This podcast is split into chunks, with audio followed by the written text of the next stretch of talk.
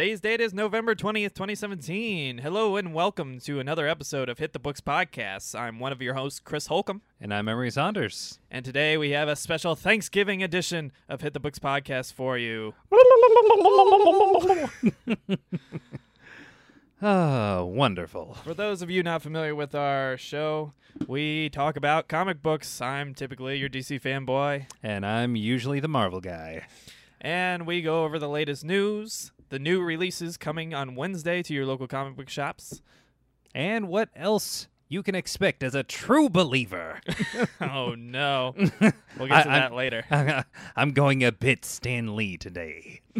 And then at the end of the show, we and a guest, should we have one, bring topics of discussion about the world of comic books and end on a happy note. Hopefully. So without further ado, let's get into it. Emery, what have you been reading? Ah, well, I've been recently catching up on X Men Gold since I've been a, a bit behind on that one. Um, I think I'm up to issue eight or seven right now. Hard to tell. But um, I've been reading that, and I actually just read an issue that you ended up getting. It was the uh, T- Teenage Mutant Ninja Turtles. Yep. Number nine, was it? 76. 76. Right. Way off on that one. Whoo! Yeah, for those of you who did not watch episode 11, it was our variant cover of the week Yes. by Kevin Eastman. Yes. But uh, yeah, that's what I've been reading recently. Actually, I take that back. There's another thing. Uh, there is a graphic novel written by Ta-Nehisi Coates uh, for Black Panther. And just saw it on the shelves in the library and just decided to give it a look over. I'm not done with it yet, but uh, when I am done, uh, you can expect a review on that later. What are your early impressions? Uh, early impressions are, uh, let's just say, uh, no place in Africa can ever catch a break. Even when you're uh, super technologically advanced Wakanda, uh, for some reason, like if, if it's not fighting coming from the outside, there's fighting on the inside. Oh, of course. Yeah, it just it it, it went very kind of Game of Thronesy. Really? Yeah. That, uh, th- we'll see how it turns out. All right. Well, I look forward to that. Uh, I have actually read a lot of comics this week, surprisingly. Hey! Uh, for those of you who uh, have not seen it on our channel yet, or on our Stitcher or iTunes channel, we reviewed Justice League, Yeah. and it was quite a fruitful, long two and a half hour discussion. I managed to cut it down to about two hours and twenty minutes, but it's still pretty long. Um, uh, yeah, the I, I think my voice is still recovering from doing the the Christian Bale Batman. I would recommend that you don't see it in theaters, but we'll get to that later. Uh, yes, we will get to that.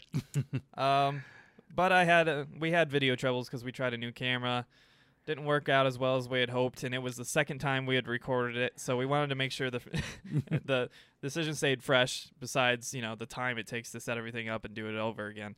Um, oh yeah. So basically, while I was editing each individual uh, audio part and um, putting things together, I was just reading comics and trying to catch up on backlogs. It's a pretty good time to do it.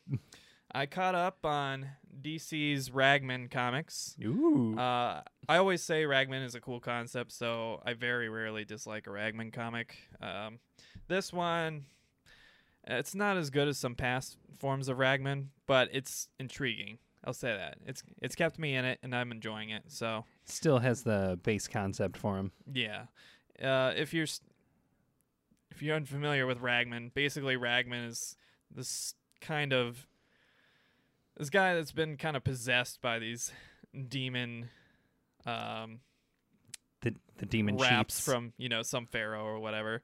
it's it's a little different every time, but it has like a curse, and basically Ragman consumes souls to sustain himself, and you generally gotta direct this power. Um, another one I read is uh, one of the ones I picked up a few weeks ago that I think you read, Port of Earth yeah. from Image Comics here, and uh, I liked it a lot. I thought it was really intriguing, really intriguing concept. Yeah. Essentially, it's about um Earth gets visited by some random aliens for the first time, and over you know several years, they make a deal to make this Earth a hub, kind of like a fuel station, because their spaceships work on water. And since Earth is obviously abundant with water, it makes the perfect stop and the perfect reservoir for any kind of transport ship or anything like that. yeah. So Earth makes a deal that in exchange for some of their technology, they will allow one port to be open on Earth as long as no interaction happens. And unfortunately, as with anything, uh, people and aliens don't really stick to what they're told. humans try to interact with aliens, aliens try to interact with the humans. Sometimes things go wrong, and they have to create sort of like a, a planetary defense force slash police force that monitors all these incoming and outgoing ships. And the aliens that had initially visited end up being less of a sort of United Nations of interplanetary travel and more of like an Exxon Mobil or, Yeah. or Texaco or something. Yeah, Um, it, it definitely had the feel of um, what would basically happen if this is like a space version of like a dock. Yeah. It- so it's it's pretty cool. Uh, I, I'm digging the concept. We'll see how it how it goes from the first issue. The first issue is more or less just setting everything up, but I liked it a lot, and I look forward to picking up issue number two.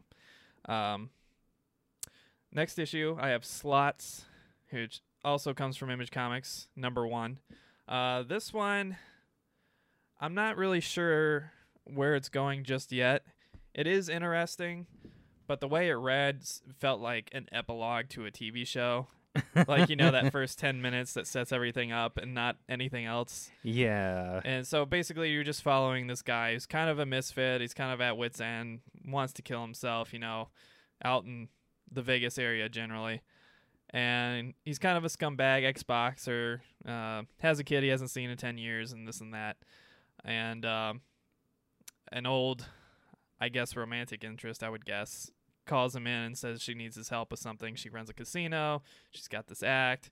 Uh, a person they used to know is trying to run him out of town, and they need his Uh-huh. help scheming a way to get rid of him or get him out of the way or outshine him, something. yeah, And he leans back on his former boxing buddies, and then there's a little surprise at the end that's kind of interesting. But, um, I'm I'll probably pick up issue two just to see where it goes.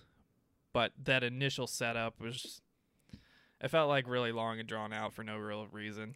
And there wasn't really yeah. It, it- too much in particular, and they were talking about people you don't know, and I'm gonna forget their names by the second issue. You know, yeah, it uh, definitely, from what you've described, sounds like the pilot for a TV show or like yeah, the prologue to a movie. yeah. Slots, slots seems like a story that'll be better once it's in a collected volume, Yeah, more so than as an individual comic book, because it seems like there's just a lot of setup that needs to happen still. And I feel like the first few issues are just going to be setting up for the final premise, which will be a good long story. yeah, Um, but it has promise. It's set up pretty nice.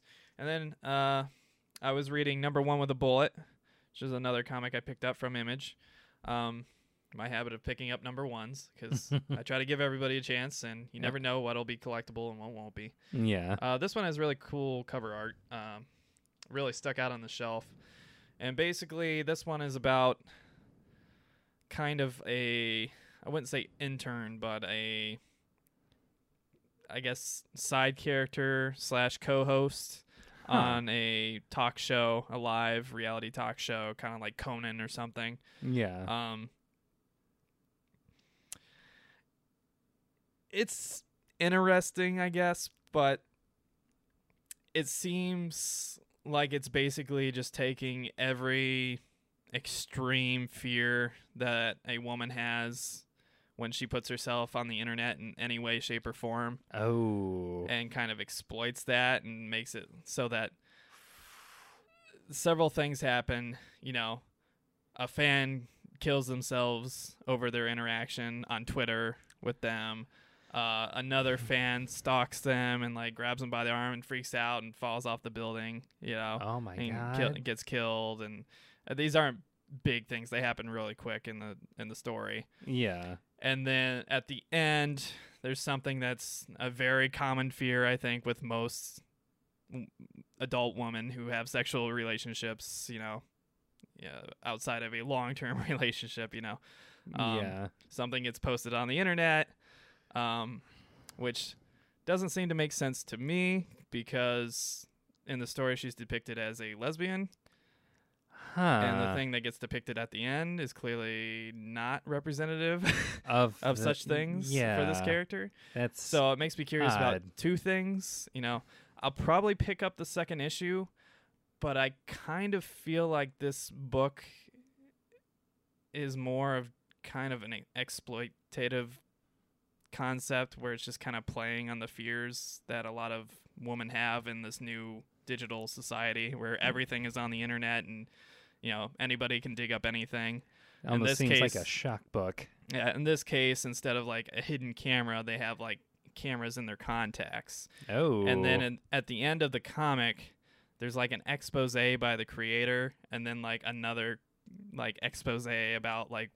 woman being victimized by like predatory like cameras and interactions and yeah. stalkers that you know stalk them from Instagram or harass them or whatever whatever else. And it's it's not false that these things happen. These things do happen, um, but I feel like it's just kind of predatory in its story nature, Yeah. and it makes me really uncomfortable. Not because of the content, but because of the way it's kind it's of presented. yeah, it's presented in a very preachy way, and it kind of it grosses me out because it kind of sets up a world where every guy is a piece of shit. Her boss is a piece of shit. Her, Yeah. the guy friends are pieces of shit. Her- The stalkers are obviously pieces of shit. And the only good characters, the only like normal, like kind characters, it, are her female friends and her lesbian lover. So wow. I ca- um, maybe it won't stay this way. Maybe it's totally not that way at all. But this first initial issue really gives me that impression, and it makes me really uncomfortable because I, I I think it's going in a kind of I don't know. I I I'm getting the impression that the creator, at least the writer, has very think they- stark opinions of all men, and She thinks she might be writing with some confirmation bias. Yeah, maybe a little bit. I don't know. And it's not to say it's not intriguing or interesting. It is. The concept's interesting. Like the first few panels is her, you know, using this context software to like imagine stabbing her boss or whatever, who's the Huh. host of the show.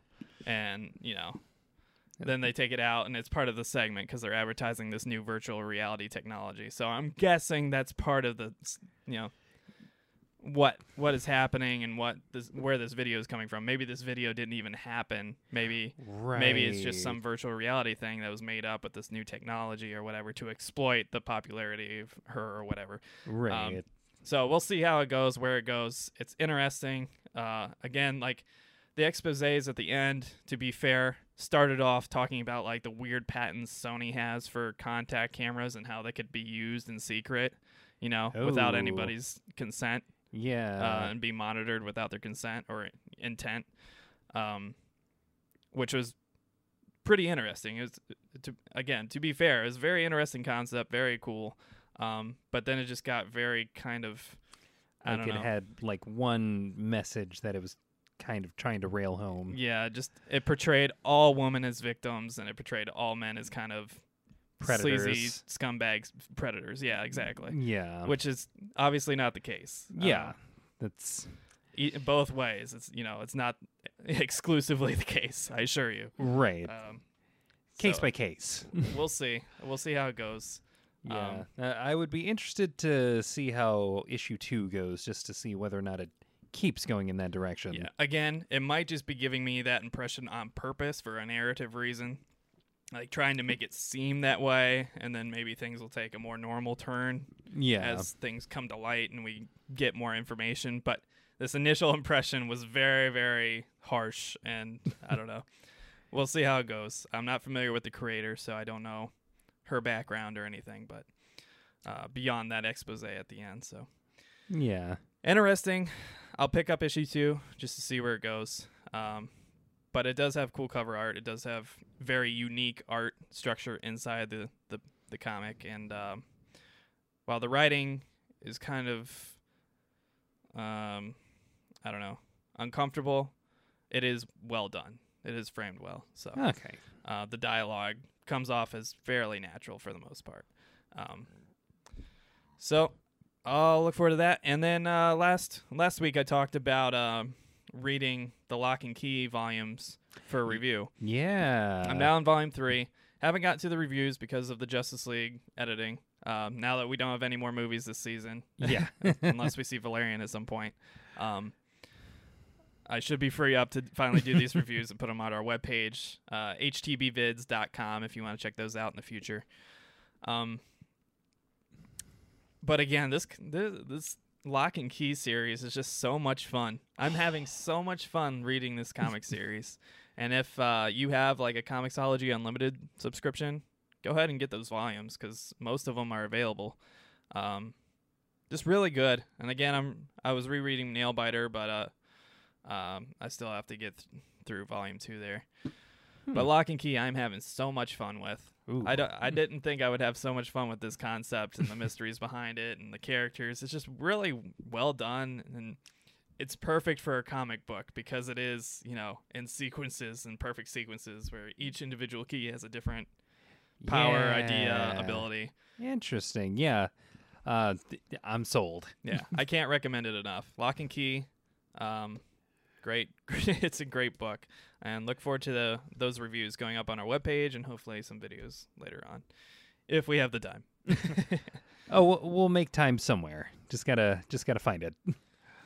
So let's get into the segment we mentioned earlier. Did the content match the drapes? This, Mm, uh, which, which drapes did we have last time?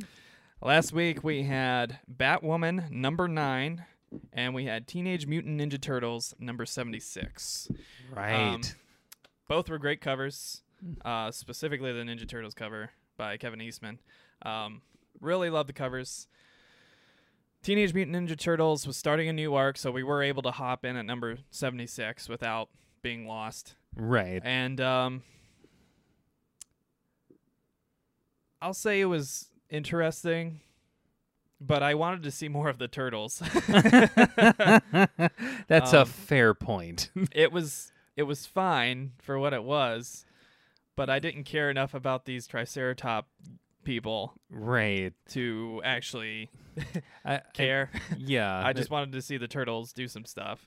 Right. That, that's kind of what, at least I would hope to expect from a book that's called Teenage Mutant Ninja Turtles. But I can appreciate what they were doing. They're like they're having to set up uh, what's going to be the conflict between the turtles and the Triceratons. Yeah. Um, with that said, we should have had more turtle. Yeah. Um overall it's an average book, but it looks like it's setting up for a pretty fun event with the Ninja Turtles. So, if you're a Ninja Turtle fan, I'd say pick up 76. Not only for the awesome variant art for the Eastman cover, Oh yeah. um, but also because it's setting up for what looks like it's going to be a, a fun story, a cool story with the Triceratons. Oh yeah, yeah. That that looks like it's gonna be like classic, like '80s to '90s comic book fare, which I I've always loved that kind of stuff. Yeah, I wasn't able to find like a good condition copy of Batwoman number uh, nine, so I didn't read it. Again, it's a number nine, so we would have to play a lot of catch up, and I haven't been reading the current run of Batwoman. Right. But generally speaking, Batman or excuse me, Batwoman is a pretty good comic book. I I don't know how, but they always seem to have a, a decent writer on the Batwoman cover, comic books, and the art is always out outstanding. yeah. The Batwoman uh, art is always good, consistently across DC's you know reboots and everything. Um, so I would say it's even though I, I haven't read it and I don't know where they're at in that story and I don't know how they're interacting with the rebirth world right now, Batwoman in general is a good book to pick up. So if you have been following Batwoman, I'd probably say the con. I would guess, take an educated guess based on the premise of the story, and based on the past with this character. It's probably a good story. Oh yeah. yeah. DC for all intents and purposes somehow manages to have a pretty good grasp of how to write that character. Yeah, or at the very least, assign appropriate writers to them. So Right. Um, and just a shout out, uh, Tom Waltz and Kevin Eastman wrote the Teenage Mutant Ninja Turtles number 76, and Batwoman is currently written by Marguerite Bennett. So props to those people, props to those individuals. The content did match the drapes. Hey. And with that, let's get into our news. First up, we have a lot of documentaries out. Mm. specifically single episode series that go for a small run there. Um, the first one we're going to talk about is called So Much Damage How Image Comics Changed the World. And this is debuting on the Syfy website. I don't know if it's going to be on the Syfy channel proper. It didn't say anything in the source, um, but they released a trailer for it. And today, November 20th, it goes up on the Syfy website which seems to be Ah. free to download and watch. So if that sounds interesting to you, and it does to me, Oh yeah. You should probably go out and watch it. Uh, it's a five part documentary about the establishment, founding, and proliferation of Image Comics and how it affected the greater comic book world. Um, it features big names in comics, including like uh, Jim Lee, Todd McFarlane, Rob Kirkman, uh, and Rob Liefeld.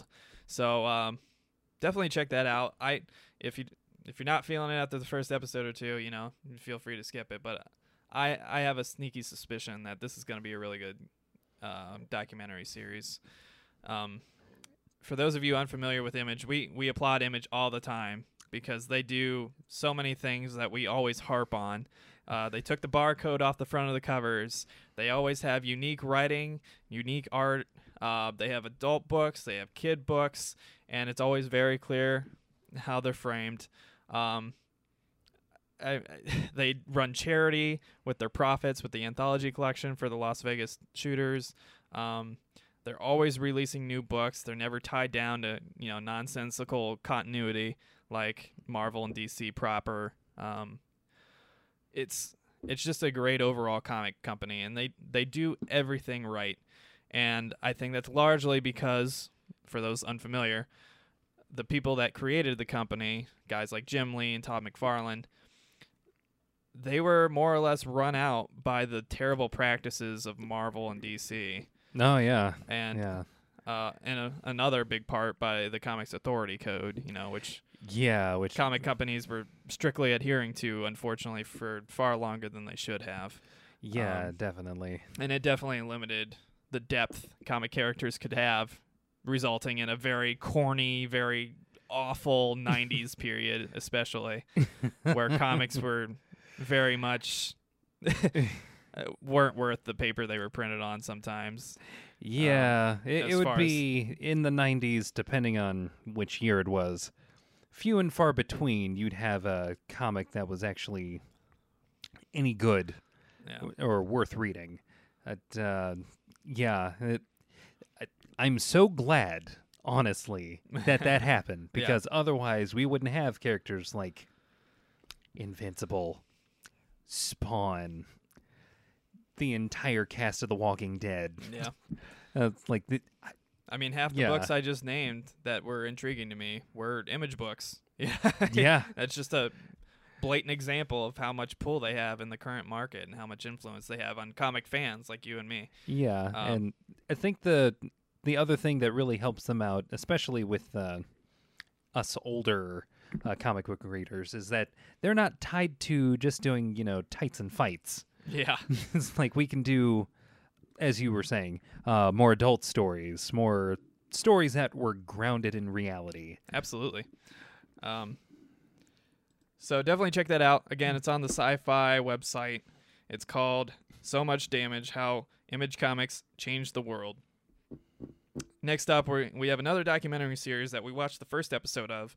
We still have to Mm. watch the, the second and third episodes, which have come out since. Yeah, this is an AMC documentary called Robert Kirkman's Secret History of Comic Books, and it premiered last week in a two-hour uh, opening episode uh, or set of ec- episodes, I should say.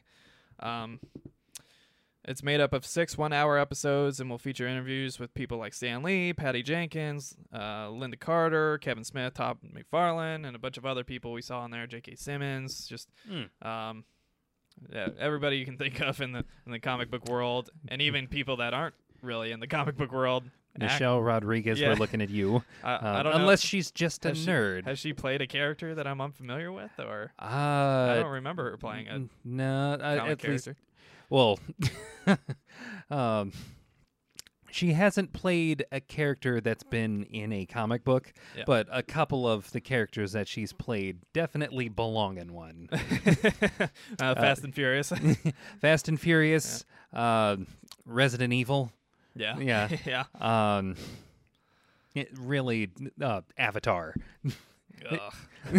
I, I mean, you say that, but uh, that her character, it it helped in a movie that just wasn't that good. so yeah, we watched the first episode. What, what, what I think we both came off feeling that the first episode, which was about kind of the establishment of our current interpretation of Marvel Comics from Atlas Comics, yeah. uh, and the two people that primarily pushed it forward, Stan Lee and um, Jack Kirby. I, Who's I, Jack Kirby? oh, that guy that was trying to take off Stan Lee's credit. Uh, Stan Lee came off very poorly in that first episode. And it's weird to say because everybody loves Stan Lee, Uh, but he had a he had a very very kind of bad look, bad appearance in this first episode, and he it wasn't wrong. yeah, it it was very clear from that episode that there were ways in which he was basically abusing his staff, Yeah, and it like it definitely showed. the least of which was Jack Kirby, who is very much heavily important in the creation of what you you imagined in today's Marvel comics. You know, Oh yeah, created the first you know version of Spider-Man and Silver Surfer and the Fantastic Four. You know, he drew all these people. yeah. You know, It's like he's Hulk responsible for like a lot of the first iterations of many of the Marvel characters that people know and love today. yeah. I mean, Stan Lee was not an artist. Mm. he he he could not create these you know characters, and from He was an from- idea guy from- and uh, you know, a dialogue man. from what we know, you know, even the costume designs themselves didn't really have much to do with Stan Lee. Stan Lee just made up a story and a thought of a guy with powers or a woman with powers in some context and what they were, Yeah. and then it was up to Jack Kirby to kind of decipher Yeah. what they would look like. Kirby would create it and give him that vision.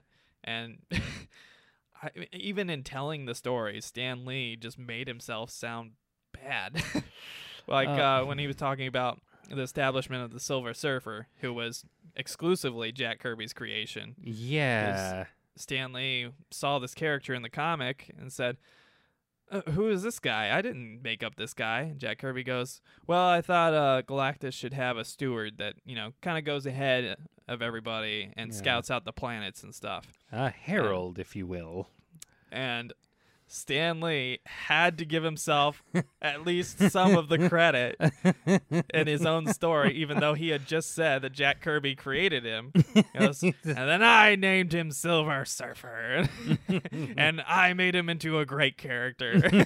and I was like, Behold, true I believers. was like Stan, uh, that was that was Like- obviously his. It's and- like you literally in the same story just admitted to one not coming up with a character and two trying to in some way shape or form take credit for a character you did not come up with. Yeah, and uh, they kind of painted this picture of Stan Lee being kind of like the Hugh Hefner of Marvel Comics, where he was just the face of everything and took the credit for everything, and kind of left all the artists and sub writers, you know, Yeah. in the basement in what they called literally the dungeon. Oh, Uh, and it, there's there's one picture in there of Jack Kirby sweating his butt off in his underwear, making this giant, you know, comic panel. In what I can only assume is like a very arid summer afternoon. And uh, I, I'm most people who are familiar with any kind of comic history know that they had a big falling out, and they never really quite made up. They were cordial, but they never seemed to quite get it back together and make up. Yeah. Stan Lee has been said to have tried to make up, but his, you know, Jack Kirby's wife still held resentment against him for tr- taking all the credit, which basically means all the money, yeah. um, from Jack Kirby. Um, so it was really interesting. Um, yeah. I don't like that they had all these interviews with people that were not relevant to the story they were telling. Like J.K. Right. Simmons had nothing to contribute to it. Like um, even even Kevin Smith, like he's a notorious comic guy. He's very knowledgeable, obviously. It, but it, I- it seemed he quite a had- bit like they were just reading. He had nothing to do with this story. You know, he wasn't around. Right. you know, he wasn't reporting on this. And they It's they like- had one comic historian, and then everybody else, you know, was primarily like celebrities that had nothing to do with it. And then there was a handful of like artists and creators who commented on it, like Todd McFarlane. yeah. Uh, and he had one brief thing in there where he, he sounded very bitter oh. against Stan Lee and Marvel in general. Oh yeah, he um, was so mad. Which again, the image documentary that's on Syfy would probably elaborate on why he's so bitter. Oh, I'm um, sure. Todd McFarlane and Jim Lee both famously did work for Marvel and then left. Um, so something Yeah. something oh to think God. about. So we also watched the second episode of Robert Kirkman's uh, Secret History of Comic Books on AMC. Um, three episodes have come out now. Uh, episode focused on Wonder Woman and the the dynamic between Marston, the creator, and his technically live-in spouses, but one was a spouse and one was a assistant who who had his kids Yeah. uh, uh, and the and the strange history they kind of share together, Yeah. and the unique place they have and kind of feminist history and stuff. Yeah, there's a movie coming out called uh, Professor Marston and the Wonder Women, which may or may not do a dramatized version of their life as a whole, Yeah, which uh, may take some embellishments in the places where people really just don't know exactly what happened. yeah. Uh, I'm starting to take from these episodes that maybe take what they say with a grain of salt in each of these episodes. Yeah. Because the first episode, they very clearly frame Stan Lee as this kind of villain, um, for better or worse, you know. yeah. and uh, he brings it a little bit upon himself, but not entirely. And the second episode, um, they focus on the kind of suggested things far more than the reality of the situation. I the only reason I know these things is because I listened to a, a recent uh, NPR interview with a few uh, biographers and the children of uh, well grandchildren I should should say of the Marston family, and um, this episode on AMC paints it, you know, at least for the first half of the episode, as exclusively this like fetish bondage thing, and they just have all these scenes with a bunch of like women spanking men and just like but just silly stuff, you know. yeah. you know, like very BDSM heavy. And uh, yes, he had like the chains and stuff in the Wonder Woman comics and the weird like bondage positions and stuff like that that could be interpreted as fetishized and whatever. But the way he and his wife usually explained it was it was supposed to her weakness was being bonded in chains or in ropes or whatever because that was representative of how women were kind of ta- tied down by you know the hands of the male dominated world in the 1930s and 40s and stuff and how you know every issue she would get free and break her bonds or whatever somehow some way and that was representative of the future of woman you know breaking free of the Right. the It's- social bonds of you know this kind of uh masculine dominance yeah. and- that that was the point originally. Yeah, and I- I'm sure the the truth is a little bit in the middle there. There probably was a little bit of a fetishistic aspect to it, um, but I think that wasn't the primary message, and that that was clearly demonstrated by the outrage that was experienced after Marston's death, and they started redoing the comics to be this, you know, kind of ditzy a girl that doesn't have powers anymore that wants to be, you know, married and going yeah. as a romance novelist or whatever, you know. and then in, you know, the late 60s, early 70s, they made her into this super spy instead of what she had been before, which is a superheroine. Which sounds very familiar, doesn't it, Emery? uh, I believe a favorite character of mine was taken away from their superhero mantle and made into a super spy. Grayson, you fucks. Another sex icon that was taken away from their powerful role and made into a nonsensical super spy. Sex icon for who? Everybody. he bends in ways you will never understand. uh, Those glorious spanks.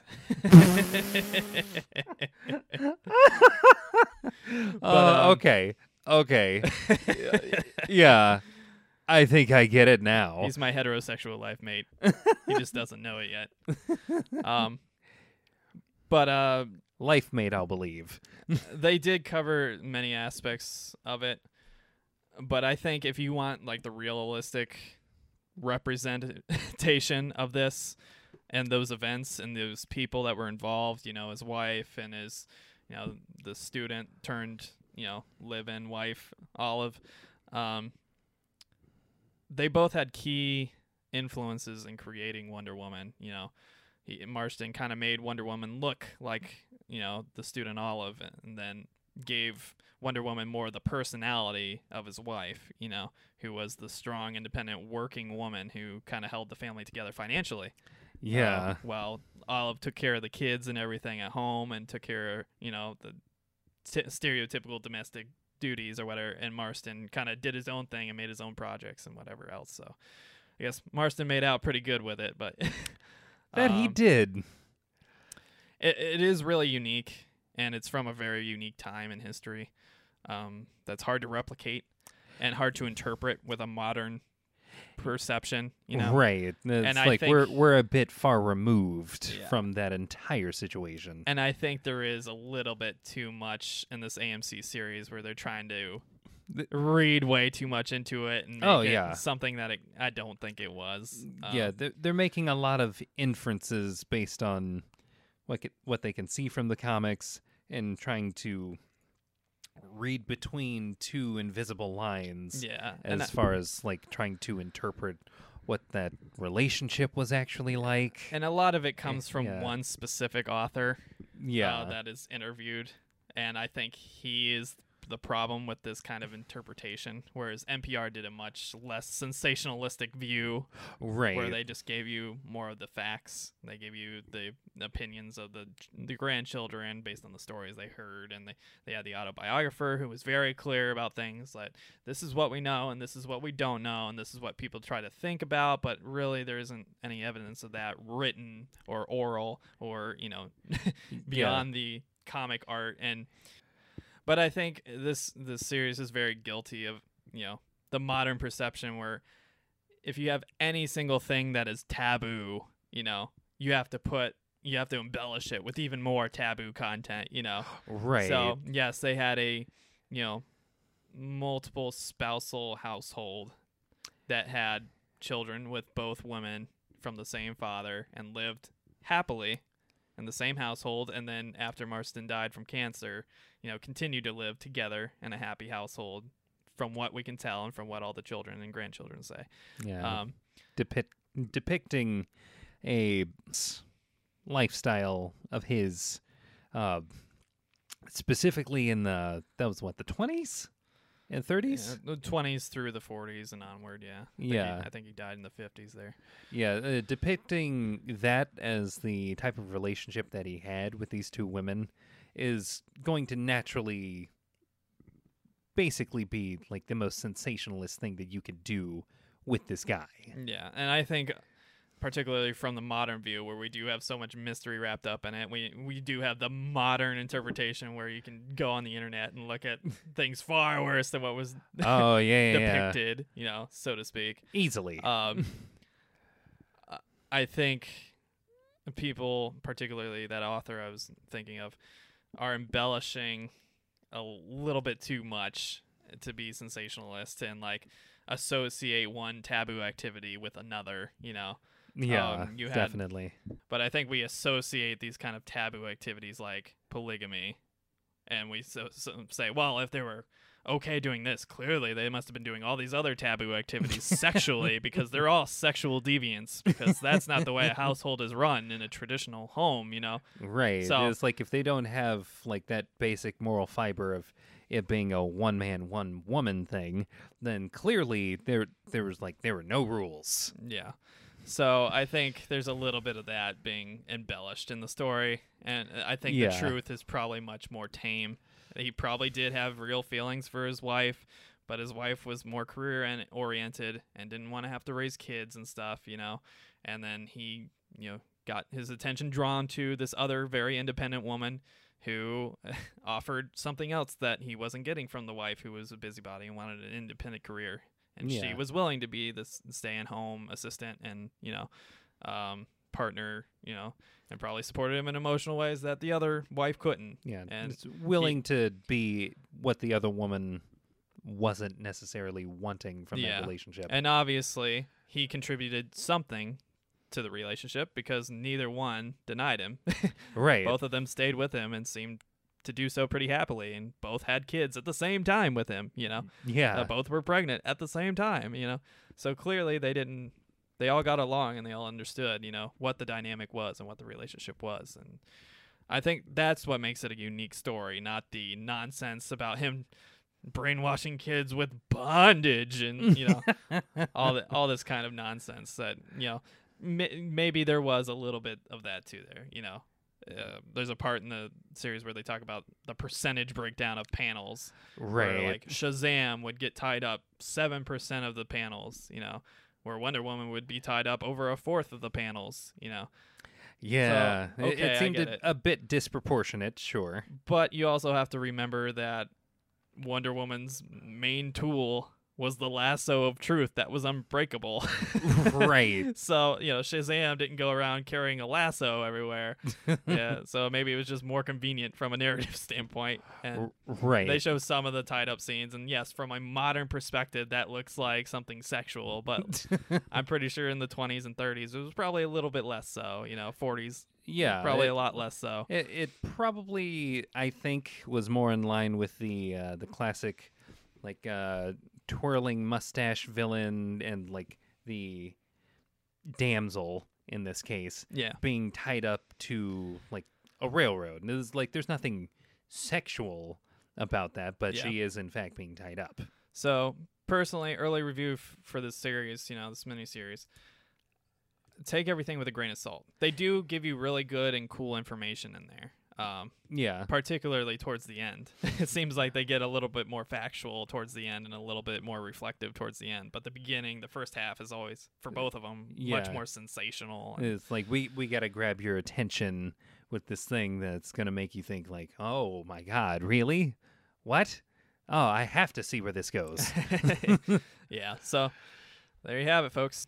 And then the following episode, the third episode, was about the establishment and the fight for the rights for Superman, um, yeah. with, which, for those unfamiliar, was created in Cleveland, Ohio, yeah, right here in the middle, s- mid old west. yeah, Siegel and Shuster. I'm pretty sure Cleveland was their inspiration for Metropolis. Yep. Or at least, you know, Cleveland back then. Back when it had life. yeah. Before their economy was based on LeBron James. At least we're not Detroit. We're not Detroit. but um yeah, I'm I'm really looking forward to watching those other two episodes. Oh, Uh, yeah. hopefully you can catch them too. Oh, or just watch them with me. I don't care. You can come over. We can party. hey, But uh comic book history party. yeah, I highly recommend it. Check it out. And next up, we have some uh less thrilling news. Kick-Ass creator Mark Millar and his artist John Romita Jr. have announced that their new Kick-Ass title will be featuring a pretty big but not unusual for the times, especially coming from Marvel. Um, Right. change. Dave Zuski, for those who have been keeping up with Kick-Ass, uh, who is the teenage Jewish uh, kid from New York who took up the mantle of kick-ass with no combat experience and He- like he was just a kid. was regular a terrible vigilante who hit girl saved often. yeah, he was like um, he was just a kid with a couple of sticks and a heart for justice. and it was a fun, entertaining book. But since he stepped down, Mark Millar and uh, John Romita Jr. have decided to replace him, same universe apparently, replace him with Patience Lee, who is a 30 year old black single mother of two children who lives in New Mexico, is an Army veteran. This is also coinciding with uh, Mark Millar's signing of the rights for his Millarworld books to Netflix.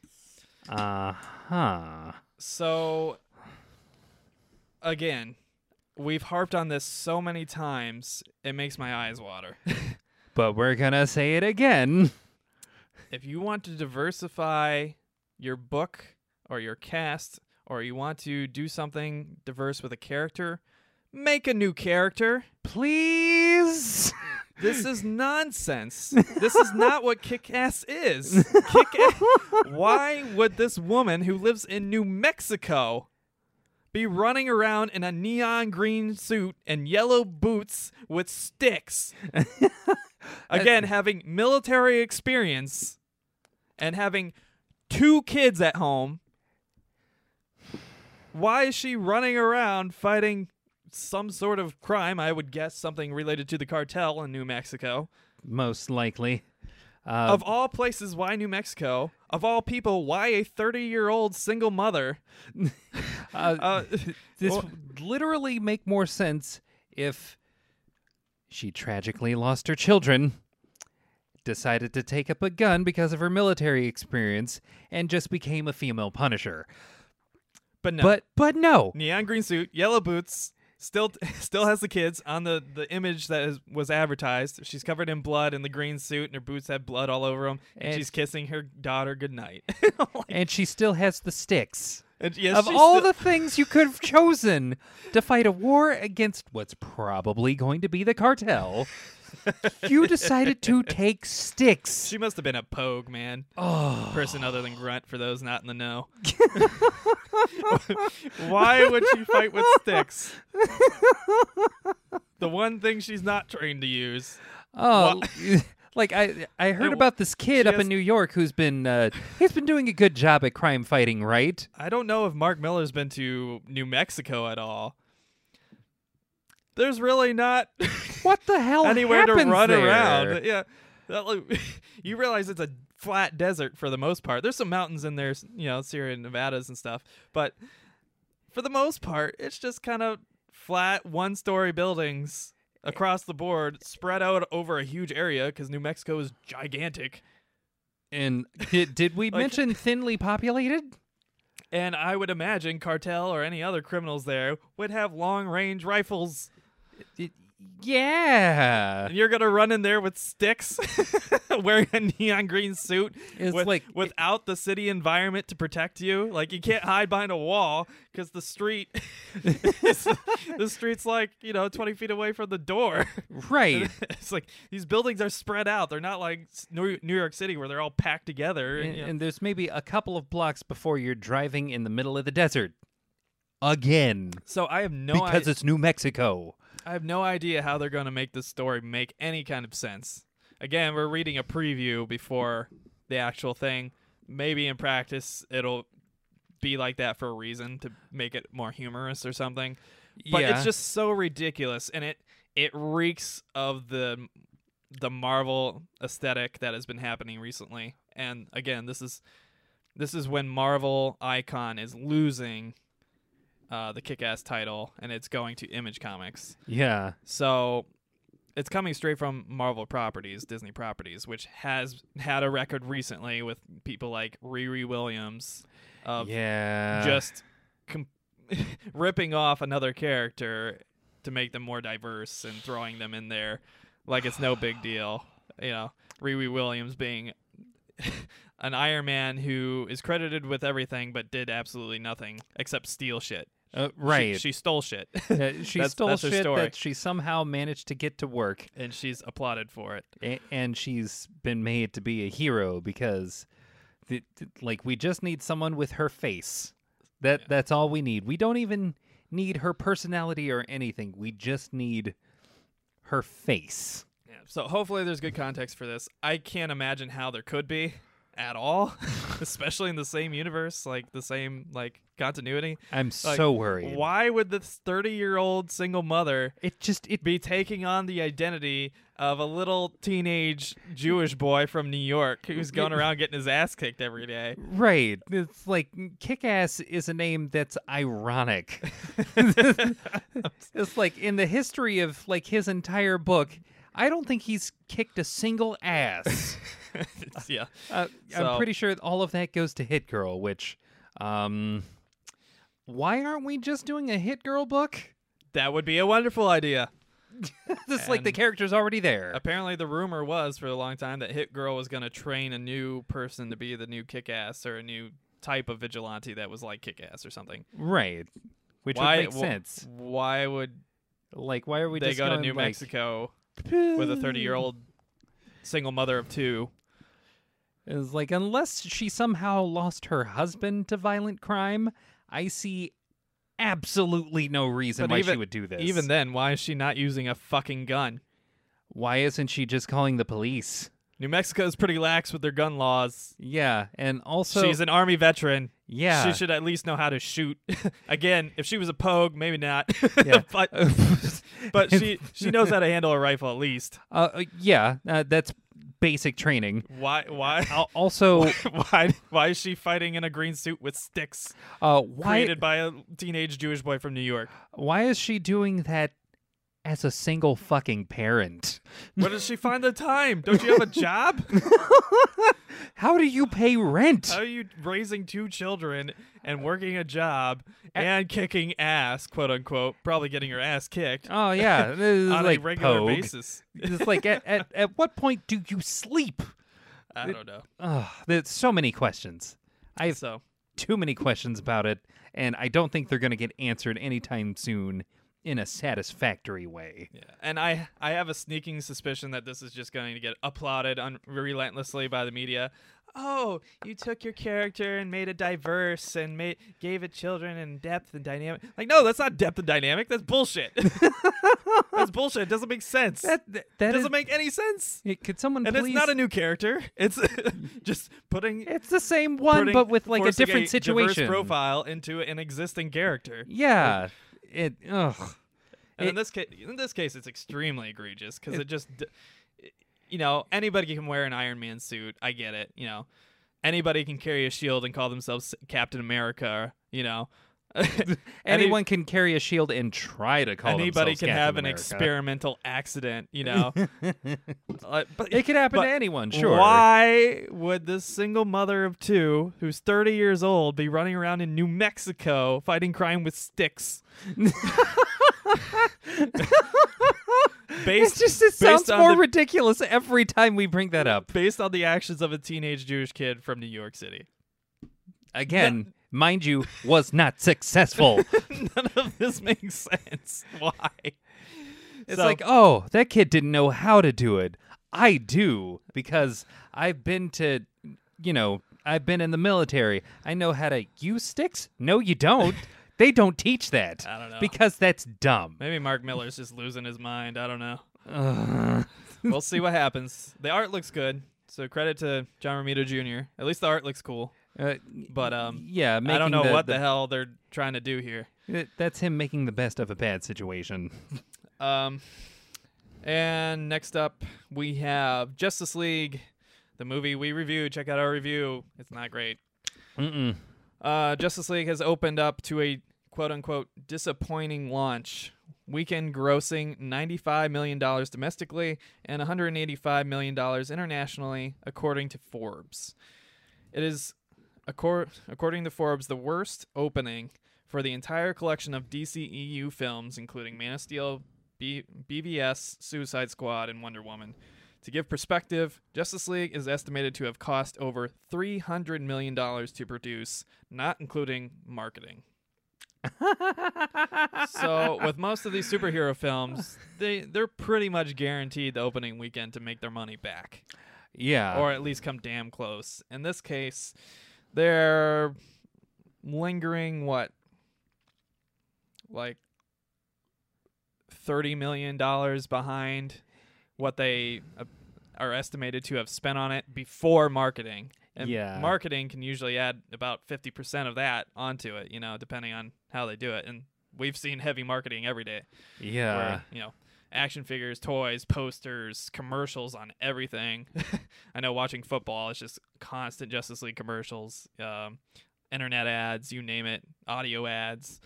Uh, they're they're advertising heavily and they're having terrible terrible results compared to their previous films. yeah. I have two things to say about this. One, please, please keep it low. don't see this movie. Please, don't see it multiple times. Please, I beg you. Yeah. Because every dollar you give to them sends them the message that, yeah, let's keep doing this. yeah. Let's keep releasing terrible quality movies. Let's keep making a CGI upper lip for Superman because he doesn't feel like shaving his mustache. Let's still have Ben Affleck delivering lifeless lines because he doesn't want to be fucking Batman anymore and has said so publicly.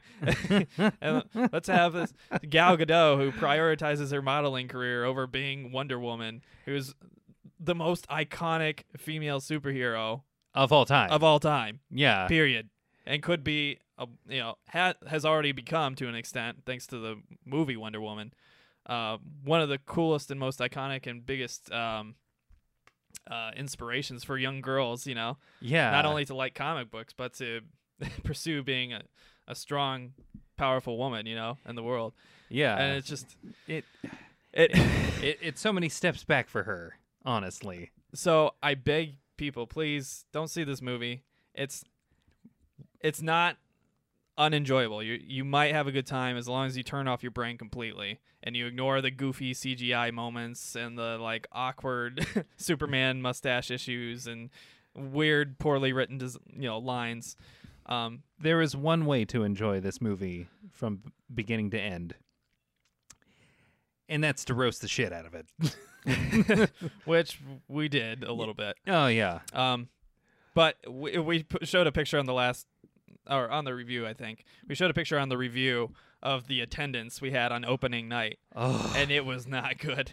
it was not good, which is promising to me.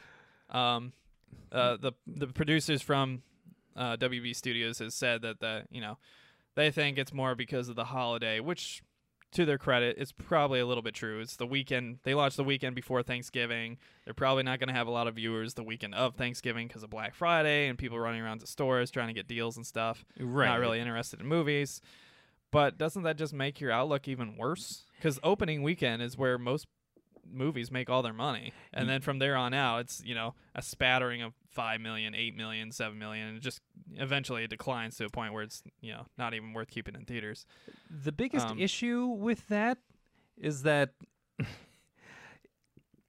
not only are we very clearly seeing some incompetence as far as crafting of these stories, Yeah. but we're now, as a result of that being pointed out, we're seeing some incompetence in the way of their scheduling as far as like when is the best time to release this movie. Absolutely. And for them to And I, I, I think they were doing their best to try to avoid Star Wars on one end and, then Thor, Thor Ragnarok, Ragnarok on the other. Oh my god. So they really had they were shafted. they had nothing they could really do if they wanted to continue releasing at this period, which is ridiculous because they re- they refused to delay this movie for the several reshoots they did.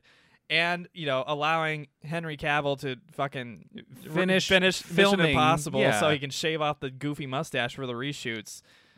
You could have delayed it a month and probably made more money because nobody would be releasing in January. Right. You probably everybody would have their post Christmas money, you know, their gift money or whatever. Kids would want to go see the movie, and you wouldn't have to worry about Star Wars or Thor Ragnarok because they're a distant memory now. Yeah. Why couldn't you delay it a month and help yourselves out? Instead, you tried to force it into this little period in between Thor and um, Star Wars, and now, now not only because of the previous quality of your movies, which has discouraged viewers, Yeah. you and all the rumors leading up about the reshoots because the movie was too like bad and the CG was bad. Eh, Like, they were. You have- There's no undoing that now. you have all these issues and you, you have directors leaving and coming because of personal issues and whatever else and you know actors saying they don't want to be part of this these franchises anymore and just Yeah. and now you're you're stuck and you're probably you'll probably make your money back let's face it after you know not only the movie release but also you know blu-ray dvd sales and sales to netflix or something like that for streaming and you know, tv channels that'll probably buy up rights to it. They'll make their money back for sure but hopefully this is an indication as long as people s- keep staying away from it to their studio that hey obviously our quality is not up to snuff and the allure the appeal um, of seeing these characters on screen has kind of lost their weight now because we kind of blew all our load trying to rush all these things out and doing it in poor fashion. Not to say that the actors doing it are poor but the way the context and the story was written out and how they're all forced into you know, all these things were forced into Batman versus Superman and um, uh, Justice League it seems like they're just playing catch up, like financial catch up, and this is the result. Yeah. So hopefully this sends the message to them. They have three movies slated for production right now. Uh, they have Aquaman that's supposed to come out December of next year. They have Wonder Woman who's supposed to come out around the same time. And then they have their Shazam movie the following year, supposedly. They have a Cyborg movie, uh, 2019. And then they have uh, Green Lantern Corps movie slated for 2020. This is way too many movies for a studio that has been repeatedly releasing inferior products and for a studio that has not one but several actors expressing their concerns about staying on contract for these movies. You have you have a bunch of actors that want to bail, that want to jump ship. Uh, you have directors dealing with their personal issues, so clearly you're not going to have the same directors going forward. Um, you have a bad established, you know, um, character arcs for these people, and it's really hard for future writers. Even if you do everything right going forward, it's going to be hard to draw an audience to your movies when- because of the past. because of the past and what you have to do to stay within the continuity, you know, to not stray away unless you want to do the whole X-Men thing and just pretend it never happened. uh, Flashpoint, we're looking at you. but even then you have to recast, you know. Yeah. You re- you need to recast at least a handful of these characters. Um and uh, people, you know, Joss Whedon came in again. Check out our review. Joss Whedon came in and add his Whedonism to these movies. Which- of which it's very apparent which ones have it and which ones don't. I personally don't dislike the Whedonism. I think it's a welcome addition, but it doesn't mesh with With what's been established. what's been established for this universe. So Yeah. what even the stuff that was good in this universe is kind of forgotten about and destroyed and replaced with the Whedonisms, which and sometimes are good and sometimes are really bad. yeah. and I think now you have the the dichotomy where you have the previous loyalist fans for these DCEU movies that would ride or die with these movies, and you know Zack Snyder, for better or worse, yeah. now they're upset because their movie seems like a bottom of the barrel Marvel movie now instead of the unique DC movie that they were hoping for. Right. And then the fans like us are caught in this weird dynamic where we're like, none of this makes sense within the context anymore. yeah. Not that it made a whole lot of sense to begin with. And um It- it's really alienating and a little weird and the story's a little weak. Again I, again this movie's enjoyable enough if you turn your brain completely off and ignore the bad CG. yeah. Um but that's asking a lot of your audience. Yes. your audience should not be forced to turn off their brains like we did for Thor Ragnarok, similar situation. yeah. But at least Thor Ragnarok had good CG. yes, it did. and, Thor and- Ragnarok and fun CG acting, was fun characters, you know. it- like Um, they have gotten so good with their CG that I believed in Guardians of the Galaxy Volume 2 a de-aged Kurt Russell. that That is how good they've gotten. Their aging technology is really good. Oh, yeah. for pirates and Star Wars. You know, Yeah, it, it's like they are on point with that. they've, That- they've, they've gotten rid of a lot of that uncanny valley. You know, Yeah, that- still there a little bit, but not too much. a little bit, but DC's not there. Yeah, DC is not even close. Whatever Yeah. whatever animation and CG studios they're using, they just need to stop. And I think part of it is that they're just asking them way too much. Because if you see the production for these movies, Yeah, Avengers, they'll create a whole set. They'll film on a street from time to time. They'll Yeah. use ropes and pulleys and, you know, real cars and all these things. yeah, DC, they put a square block and then green everywhere.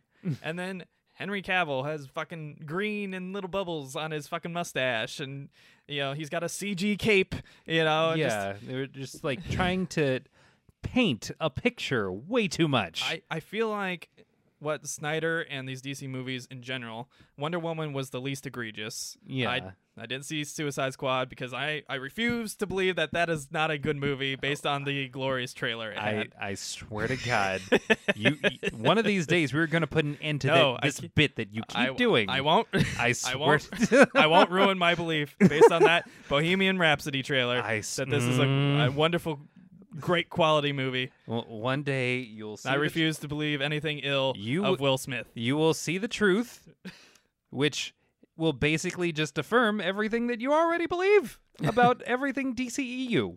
But yeah, Man of Steel had really good moments, really good parts, uh, and the story wasn't like bad.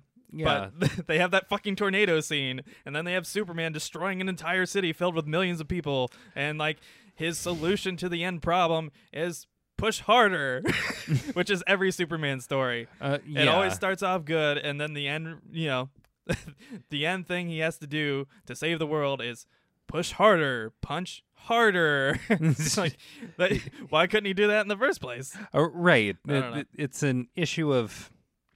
Honestly, it's an issue of creativity Yeah. with, with that character. And here's the thing that I've noticed with all of these movies they're all pretty. They're, for some reason, uh, the director of photography really knows how to establish a shot and a scene, but their writing staff doesn't know how to justify going from one to the other. I mean, even that's kind of debatable because their scenes are always cut really awkwardly. Like it's really awkward transitions, like the Wonder Woman standing on top of the, you know, Lady of Justice thing in the movie. Not a spoiler because Yeah, it- it it's in the, at the beginning. yeah, it's in the trailer. But there's really awkward transitions with both the music and the vid- you know, cinematography. And then like because every set is completely CG, they never have shadows. you always notice in the the trailer. If you look in the trailer, there's a perfect example of it where you have Aquaman, Cyborg, Wonder Woman, and Flash standing in a line by the Superman monument. And they're you know they're on that white pavilion and, there's plenty of, of them- sunlight. Of course, all CG. Uh, everything in the shot is CG except for them. and And- none of them have and- shadows. except Cyborg's suit. Cyborg's suit and everything else is CG. Um, and they have no shadow at all. Not even like a little bit of shadow. It's fucking And tha- weird. that's how every scene looks. Every scene has those like flaws that poor or really rushed CG has, where they just make the the errors of just your thought process. yeah. Oh, they're in an open sunlight area. They should probably have a shadow of some sort. Yeah. because it, it looks really like artificial when they don't because Yeah, your it- brain recognizes that immediately. Your brain is like something's wrong here and you see these flaws immediately and you're like oh this is all cg it looks bad. It- this- these are rookie mistakes. yeah. So hopefully our audience and everybody else will listen to us and heed our advice. If you want to see this movie that's great and I, I hope when you see it you enjoy it but don't see it in theaters because when you see it in theaters, even though it's probably the least egregious between BVS and Man of Steel, um, and probably Suicide Squad, based on what I've heard, because I refuse to believe it's a bad movie, based on the trailer. Every Um, time, I swear to God. I refuse to watch it. um, it still commits those same crimes where it's just not logical. Um, just poor lines. Some of the actors just giving up, clearly. Uh, ben Affleck, especially, I think, in this movie. Um, it's just, it's not up to quality, and they rushed too many things when they should have just taken the long term track, and you know, milked it for all it's worth. You know, you don't, yeah, you're gonna make a lot of money initially, but once that initial money's gone, that initial allure is gone. Nobody's gonna come see your movies anymore because you're just giving them shit quality movies. You know. Um, Yeah, there, there's actually uh, a thing from very early on into that movie that um, uh, it's what I called the tagline of this movie. Uh, poor person, uh, most likely homeless, just uh, sitting on a street corner with a little thing of cardboard that says, "I tried." that really was like the key message of this movie. oh yeah, Again, they did some things better, did a lot of things worse, and there's just a lot more worse in it. Not not as severe, but a lot more of it. So. Superman's mustache. His upper lip is horrible. Every goddamn um, It's really bad. That's pretty bad. It's pretty bad. Rest assured. Don't see it, please. I'm begging you. don't do it. If you see it, see it after it's out of theaters, because that's all they care about. And our final news item: the video game Marvel Heroes, a popular online RPG series, is ceasing operation and support due to Disney opting out of its partnership with the developer Gazillion Studios, and a lot of people are angry and probably rightfully demanding refunds for all their in-game purchases. Um, yeah, a lot of how this game works from what i understand is you know you can you get a certain character a certain number of characters to start out with and then you can buy like new costumes and more characters uh, or you can work forever like any kind of online rpg nowadays Yeah, to earn the character but of course it probably takes forever and it comes in like random loot boxes and stuff the grind, as we call it. So uh, have you played this I have. What do you think of it? Um, it seemed very much like a, basically a reskinned version of Diablo three. really Yeah, that's a good thing Yeah, it's like you, you have your basic set of skills that expand as you progress in the game, and there's a end game part of it where you just keep leveling and keep leveling and get more things added to your character. Yeah. and yeah, uh, it seems like there's quite a bit of game, but honestly, I got through it pretty quick hmm and like all of the other stuff that they were continually adding never really seemed like enough for what I was putting into it. Yeah. Well, I, I'm not. I'm not surprised by any of this stuff. Basically, Disney has the power now to say yay or nay to anything it really wants to, and there's nothing you can really do to stop it because they own everything. Yeah, um, that Warner Brothers and DC is probably the one thing they don't own on this planet at this point. give it time. Like between Disney and Google, maybe Microsoft, you know, God, there's that- not going to be a whole lot left to own. yeah, everything else is gonna be Yeah. licensed out. And this isn't an official news item, but I thought I'd put it in there. If you haven't noticed, uh, Tesla has now released a brand new semi truck that it will be putting in production next year. And they look at they are they are are able to be automated just like the Tesla cars, where you just set a, a follow distance and tell it to stay in the lines, and it just drives. Hmm. And Interesting. um, in addition to everything for Tesla being awesome, just because it's cool, um, they look an awful lot like the trucks in Logan.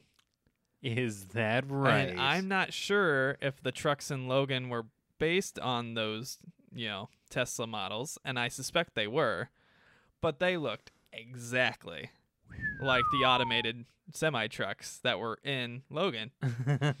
So, uh, I- I'm not sure if this is the future I signed up for, but uh, you know, we're gonna make the the best of it that we can. and I gotta think that's a little scary because a lot of people, especially in America, make money driving semi trucks.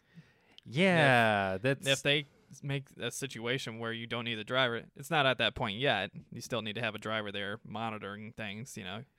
But if you get to the point where you don't need a driver anymore, That can get creepy real fast. Oh yeah. just like in Logan, and you're gonna have a lot of people out of jobs, a lot of people, good paying jobs too. Yeah, that's, That's- uh, going the full automation route is a really good way to basically have uh, a new crisis Yeah, on your hands. that's why uh, I think President Obama, former President Obama, in his exit interview was talking about how automation is probably going to be the biggest threat to the future of any kind of first world country.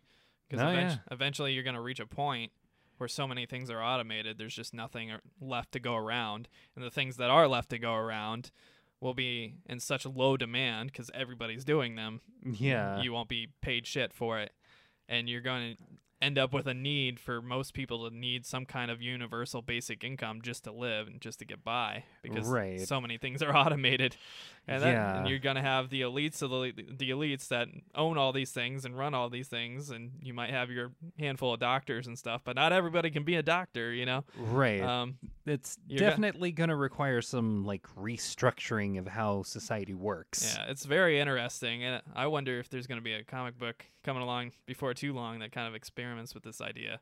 If I if I were at like Image or Marvel or DC or any of these companies, you know, you name it, Lion Forge, I don't care. Oh yeah. Yeah, I would be hopping all over this. oh, I would yeah, I'd yeah. be creating some kind of dystopian, you know, future where everybody's there's the elites of the elites, and then there's the broke fucks that just work menial jobs just to get grain, you know oh, and the pit hole that used to be a you know very well established middle class you know yeah. That's the the divide deepens. not directly comic related but very interesting nonetheless and again they look exactly like the trucks from logan oh, sweet Jesus. future is here and that my friends is the news So, what books are we going to be hitting this week? well emery i thought you'd never ask all right Wow. from marvel comics we have all new wolverine number 27 legacy, Ah, still going it art. It. Damn it. We have Black Panther, number 167, Legacy. We have Cable, number 151, Legacy. Son of a bitch. We have Captain Marvel, number 126. Legacy. Legacy. Quit it. We have Generation X, number 9. We have Guardians of the Galaxy, the Telltale series, number 5. Now, I still have to play the Guardians one, but I just got the first season of the Batman Telltale series, so look forward to a potential review coming from that pretty soon here. Oh yeah. We have Invincible Iron Man, number 594. Legacy. Y- Quit it, Marvel. We have Luke Cage, number 167. Legacy. Uh, We have Monsters Unleashed, number 8. legacy. How is that a legacy title? I don't understand either. Why does Monsters Unleashed need a legacy? Th- We have not had that before. That is a that is a new thing. Come on. We have Moon Girl and Devil Dinosaur, number 25. Legacy. Co- oh, come on. Another one. where Damn I'm it. like, Do we really need a legacy comic for this? This is- no, it's, it's not old enough. We have Punisher, the platoon, number three. We have Royals, number 11. Legacy. Th- y- mm. We have Silver Silver Sable, the Wild Pack, number 36. Legacy. Oh, come on. Barely anyone reads that. We have Spider Man slash Deadpool, number 24. We have Star Wars, number 39. Oh, it just says Star Wars. Oh, thank God. Yeah, for once. Uh, no long subtitle there. We have Thanos, number 13. Legacy. Oh, come on. He doesn't. he has never had his own book. We have The Amazing Spider Man, Renew Your Vows, number 13. Legacy. What the? Mm. And I just want to Okay, give it for Spider-Man, okay, yeah, that's fine. it deserves a legacy book. yeah, You've already commented on this being a cool topic and a cool dynamic. yeah. Uh, Renew your vows is. Uh, imagine if, like, basically the continuity from the '90s hadn't gone through what it went through in the 2000s, and Peter Parker, Mary Jane get married, have a baby, baby becomes a mutant, and basically dealing with the story of what happens when uh, Spider-Man and his wife Spinneret uh, take their child to the Xavier School for Gifted Youngsters. Yeah. And the adventures that ensue from there. Now, I want to give a shout out to this cover. It is not our cover of the week, unfortunately, but it is a solid cover, and I love what they did with the title integration. Yeah. They put the the title of the book into the art in the background, so they made it like um, part of a sign that they're swinging past. Yeah. Really cool idea. Really good artwork. I love it. Unfortunately, there were better covers this week. It was a strong week for the regular covers, not so much for the variants, unfortunately. Um, With uh, that said, that is that is a very innovative idea Yeah. that I don't think is done nearly enough in this day and age. So I want to give a very, very uh, loud shout out to Ryan Stegman, who did the regular cover for The Amazing Spider Man Renew Your Vows number 13 Legacy. Um, we have X Men Gold number 16 Legacy, and that's it. From DC Comics, we have Action Comics number 992. I harp on this all the time. I, I get you were trying to appeal to the older, more loyal comic book fans by bringing back the original numbering, but it makes it so hard to keep track of where they are in the stories, and nobody wants to pick up a book in the middle of a story and not be able to get the other books. Right. You know? And now to make this we're we're we're almost batting a thousand here. Yeah. What the And these these books are never one-off books anymore, you know.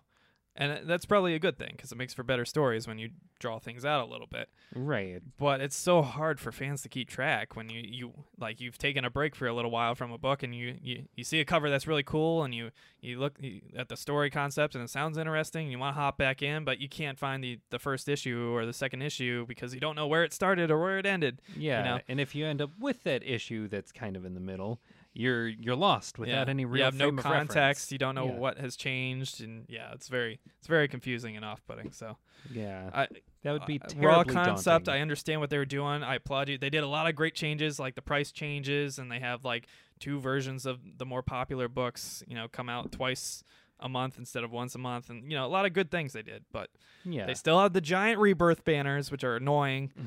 because they take up so much of the cover art and then you still have the you know the barcode on the front which is just not acceptable at this point when image has been doing without it for a long time and several other books joe benitez of all people yeah.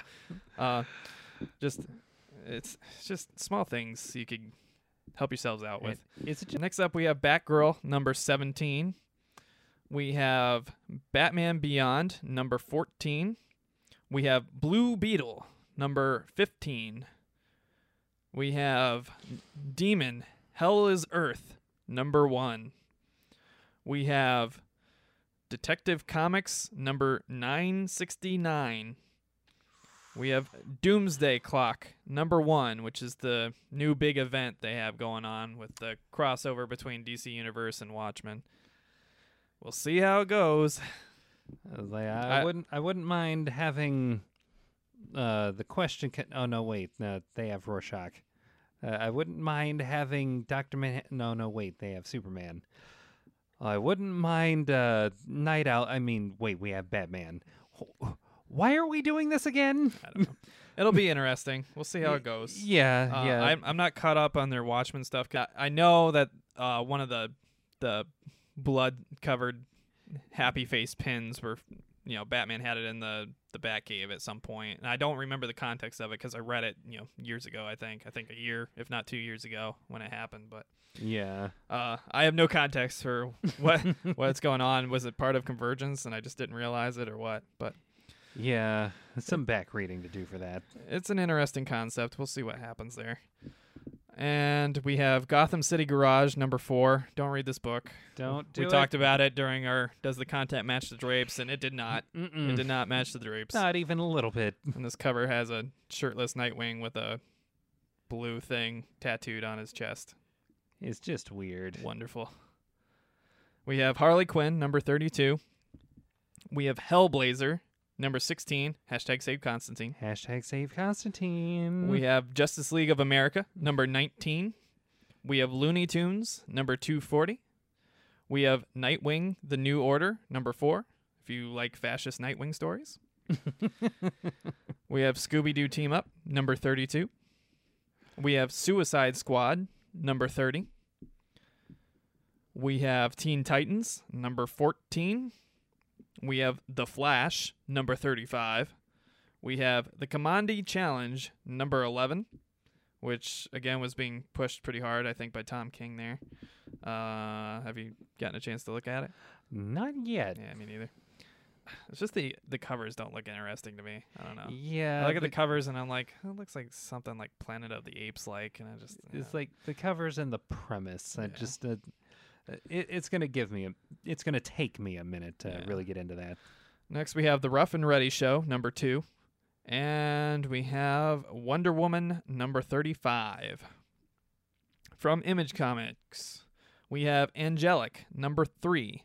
We have Copperhead, number 16. We have Elephantmen, number 79. We have Gasolina, number three. We have Genius Cartel, number four. We have God Complex, number two, which has a pretty nice cover too. Again, strong strong week for regular covers. Oh yeah. Variants not so much. Uh, we have Redneck number seven. We have Savage Dragon number two twenty eight. Ooh, that that's one of my old faves. We have Snotgirl number eight. We have Underwinter, A Field of Feathers number two. We have Void Trip number one. We have Warframe number two, comic you've talked about in the past. Yep. Uh, video game tie-in. And that wraps up Image. From IDW, we have Popeye Classics number 64. and a lot of variant covers. Yep. Weird Love number 21. And that wraps up IDW. From Boom Studios, we have Big Trouble in Little China, Old Man Jack number 3. Yeah. Yeah. Probably a terrible comic, but whatever. it's like old Jack Burton always says, "Ah, hell." we have Lumberjanes, number 44. We have Mighty Morphin Power Rangers, number 21. We have Rugrats, number 2. We have Skull Island, The Birth of Kong, number 4. Looks like the movie tie in. yep. We have Steven Universe, number 10. We have The Unsound, number 6. The previous issue of which was a previous cover of the week. Yeah. We have WWE, number 11. And that wraps up Boom Studios. From Titan Books, we have The Beautiful Death, number 3. Hooray! They got one. And that wraps up Titan Books. From Archie Comics, we have Archie and Me Comics Digest number two. We have Betty and Veronica Comics Double Digest number 258. And that wraps up Archie. A lot of variants from the Riverdale TV show that they made based on Archie. Yeah. I've heard it's not bad. Yeah. I I just for some reason can't bring myself to watch it yet. We have from Dark Horse Comics Angel, Season 11, Number 11. We have Bank Shot, Number 4. We have Department H, Number 20. We have Sherlock Frankenstein and the Legion of Evil, Ooh. Number 2. We have Tomb Raider, Survivor's Crusade, Number 1. And that wraps up Dark Horse. From Oni Press, we have Invader Zim, number 25. Doom, doom, doom, doom. We have Made Men, number 3. So much. From Vertigo, we have Astro City, number 49. We have Doom Patrol, number 9. And we have a new title, Imaginary Fiends, number 1. Ooh. Yeah. From Aftershock Comics, we have Animosity Evolution number two. We have Eleanor and the Egret number five, and we have Jimmy. Excuse me, and we have Jimmy's Bastards number five. We're gonna talk about this uh, company this week just because one of the creators of one of the new books is doing a signing at one of our favorite comic book shops, the Laughing Ah. Ogre. So Yeah, yeah, yeah. if you're in Columbus, Ohio, or nearby, you should check it out and see if uh, you can come by and get a signed comic from the creators. The first book I'm not familiar with is Infernoct number two, and then the book I am talking about is called Long Lost number one, which is actually inspired by a, a trip they took to Hocking Hills and had a creepy night in the woods with. Sounds like city people who are never in the woods to me, but if it inspires great concepts, more power to them. yeah. So check Take- that out, especially if you're a Central Ohio resident or nearby. Yeah. Take inspiration where it finds you. From Vault Comics, we have Maxwell's Demons, number one. And that, my friends, wraps up the new releases. Be sure to pick them up at your local comic book shops Please remember to support your local comic book shops. and on your digital devices of choice this week. Remember, they always come out on Wednesday, and we'll always give you the list before. Oh assuming yeah. we release on time, which we usually do, out every Wednesday. oh yeah. And now it's time to hand out the prestigious Nay Life Changing Award Ooh. of cover and variant cover of the week. Unfortunately, due to the strong showing from the regular covers this week and the very, very weak showing from the variant covers this week, instead of having a variant cover of the week, we have chosen two regular covers of the week to applaud and appreciate. And then next week, you can tune in again to find out if the content matched the drapes. Yeah.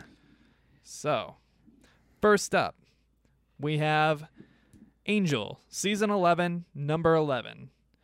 That is quite the cover they got there. The cover is illustrated by Scott Fischer.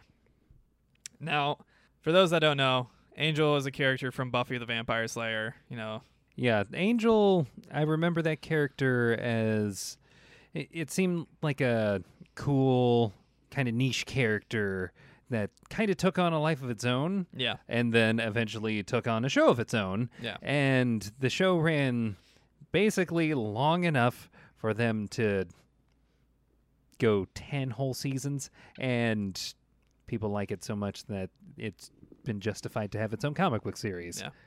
And uh, fun fact: a lot of Joss Whedon's success you have to thank for uh, Buffy. oh yeah. Yeah, that's like that is where he gets most of his acclaim and credibility. Uh, Originally, originally, um, he of course, he's done many things.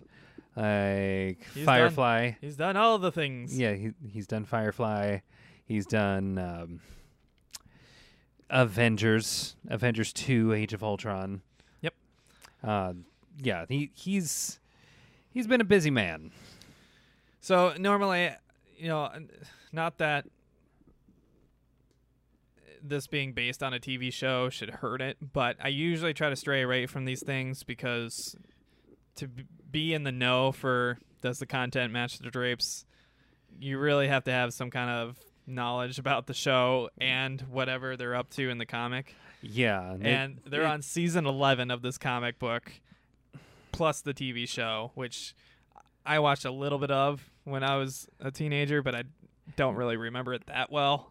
Yeah. Uh, well, Uh, I'm I'm thinking that the season 11 means that uh, if the show got a season 11, this would be it. yeah, so there's a lot of things to catch up on there. So yeah, I, I try it to takes avoid a, it. Yeah, it takes a lot of prior knowledge in order to really get a good idea. This one. But this week I couldn't, in good conscience, ignore this this cover. Yeah. because the cover is excellent. It, it has a really cool vibe where it looks like angels kind of propped up on the, the backs of several other people, uh, probably characters, and yeah. uh, there- it's in this kind of limbo looking world, and he's holding up this kind of mother of pearl upside down planet, Yeah. and it's just. It's it's a little psychedelic, but very very cool. And it, you know what it reminds me of? It reminds me a lot of um, those first entry levels in DMC yeah. by uh, was it Ninja Theory? Yeah. It was Ninja Theory that did that game.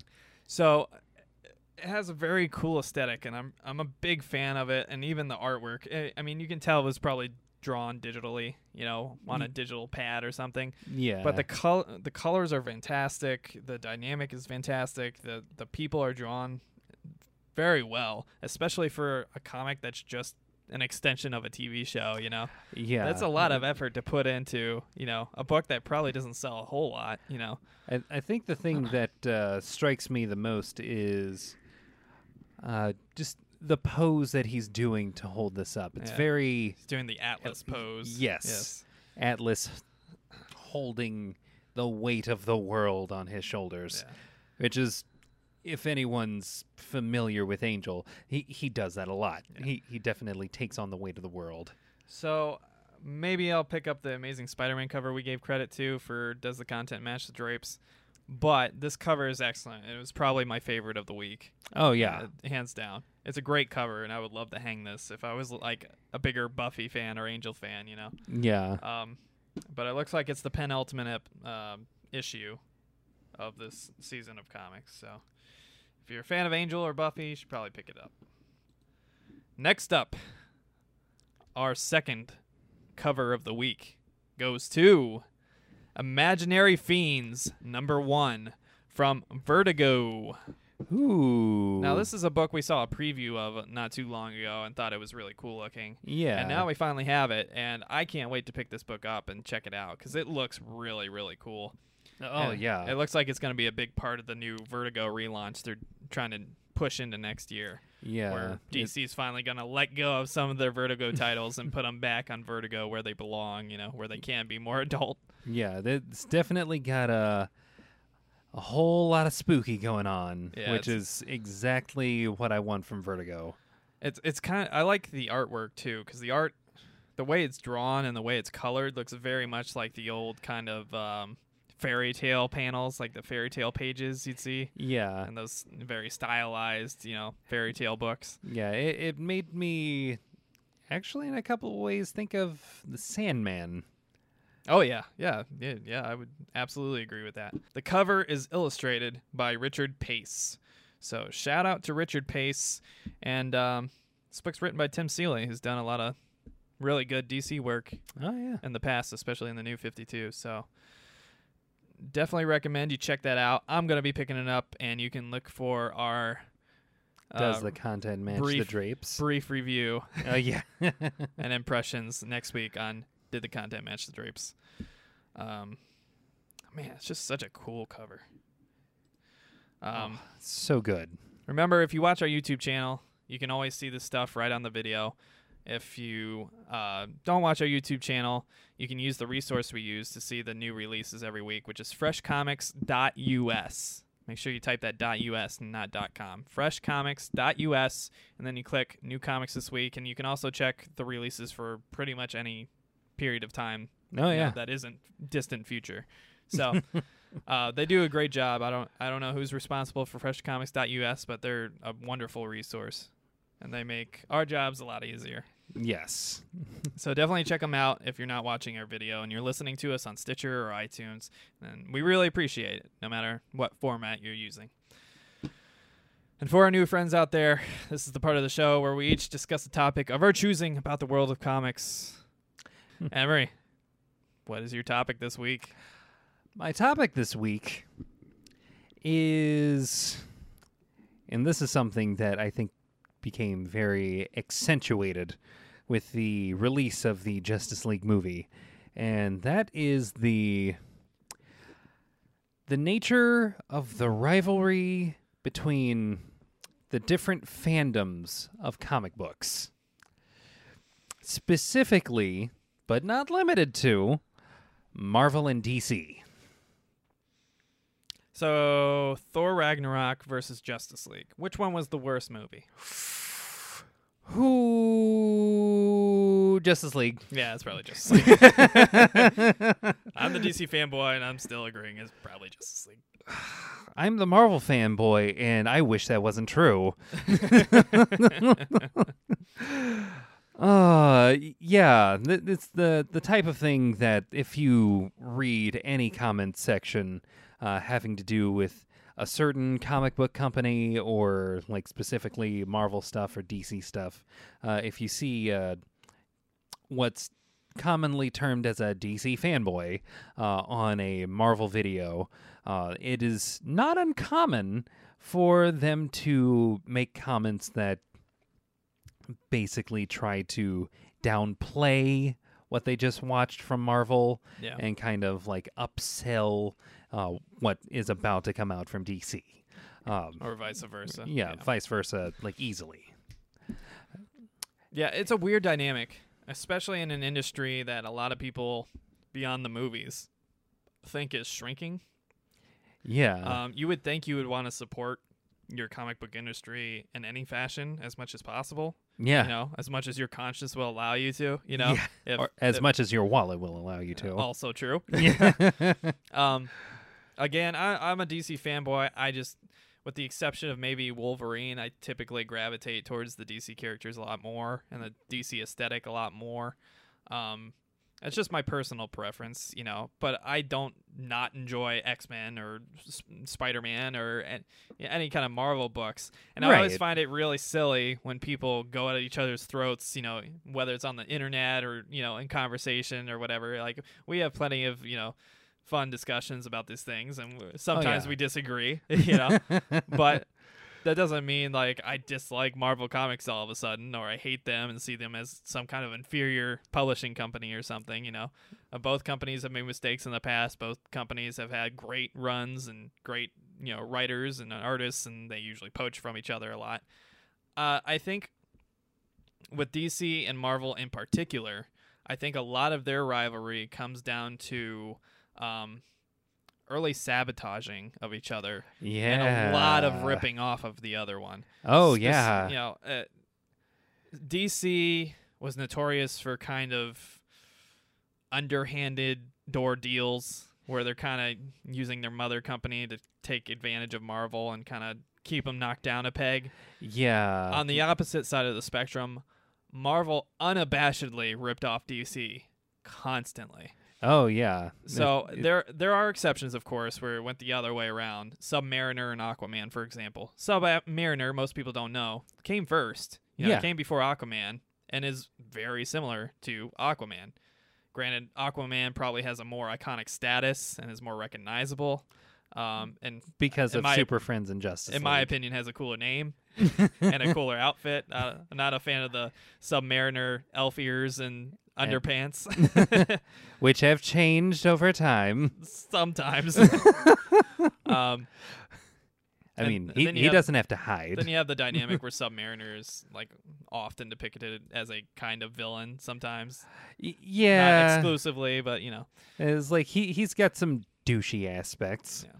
But uh, for a long time, DC was trying to undercut Marvel because, especially with that initial run by uh, Stan Lee and Jack Kirby, they were releasing very uh, time appropriate uh, comics that weren't quite as corny, that had real character concerns like, you know, Spider Man being poor and X Men being marginalized by society and added a depth to comics that DC and Marvel both had not previously really established. And Marvel hit that hard first. Yeah, DC caught up eventually, but then both companies kind of backtracked once the Comics Code Authority gained ground in Congress, and right. they all accepted it to try to avoid, you know, the nonsense that was, you know, the more conservative times in the United States, and unfortunately, it, it was a um, dark time back then. and it almost killed the industry. And th- thankfully, it didn't succeed, but it, it came darn close Yeah, to almost killing the comic book industry altogether. Um, so I think a lot of that that feudal nature comes from just several generations of pointing fingers. You know, Oh yeah, DC, you know, was screwing us over, and we we were, you know, eating fucking white bread every night, just by itself, trying to feed our artists and our writers because Stan Lee was taking all the credit, and, and DC's publishers were, you know, undercutting all of our our company's deals, and we couldn't sell in certain stores because DC's mother company was taking care of everything, you know.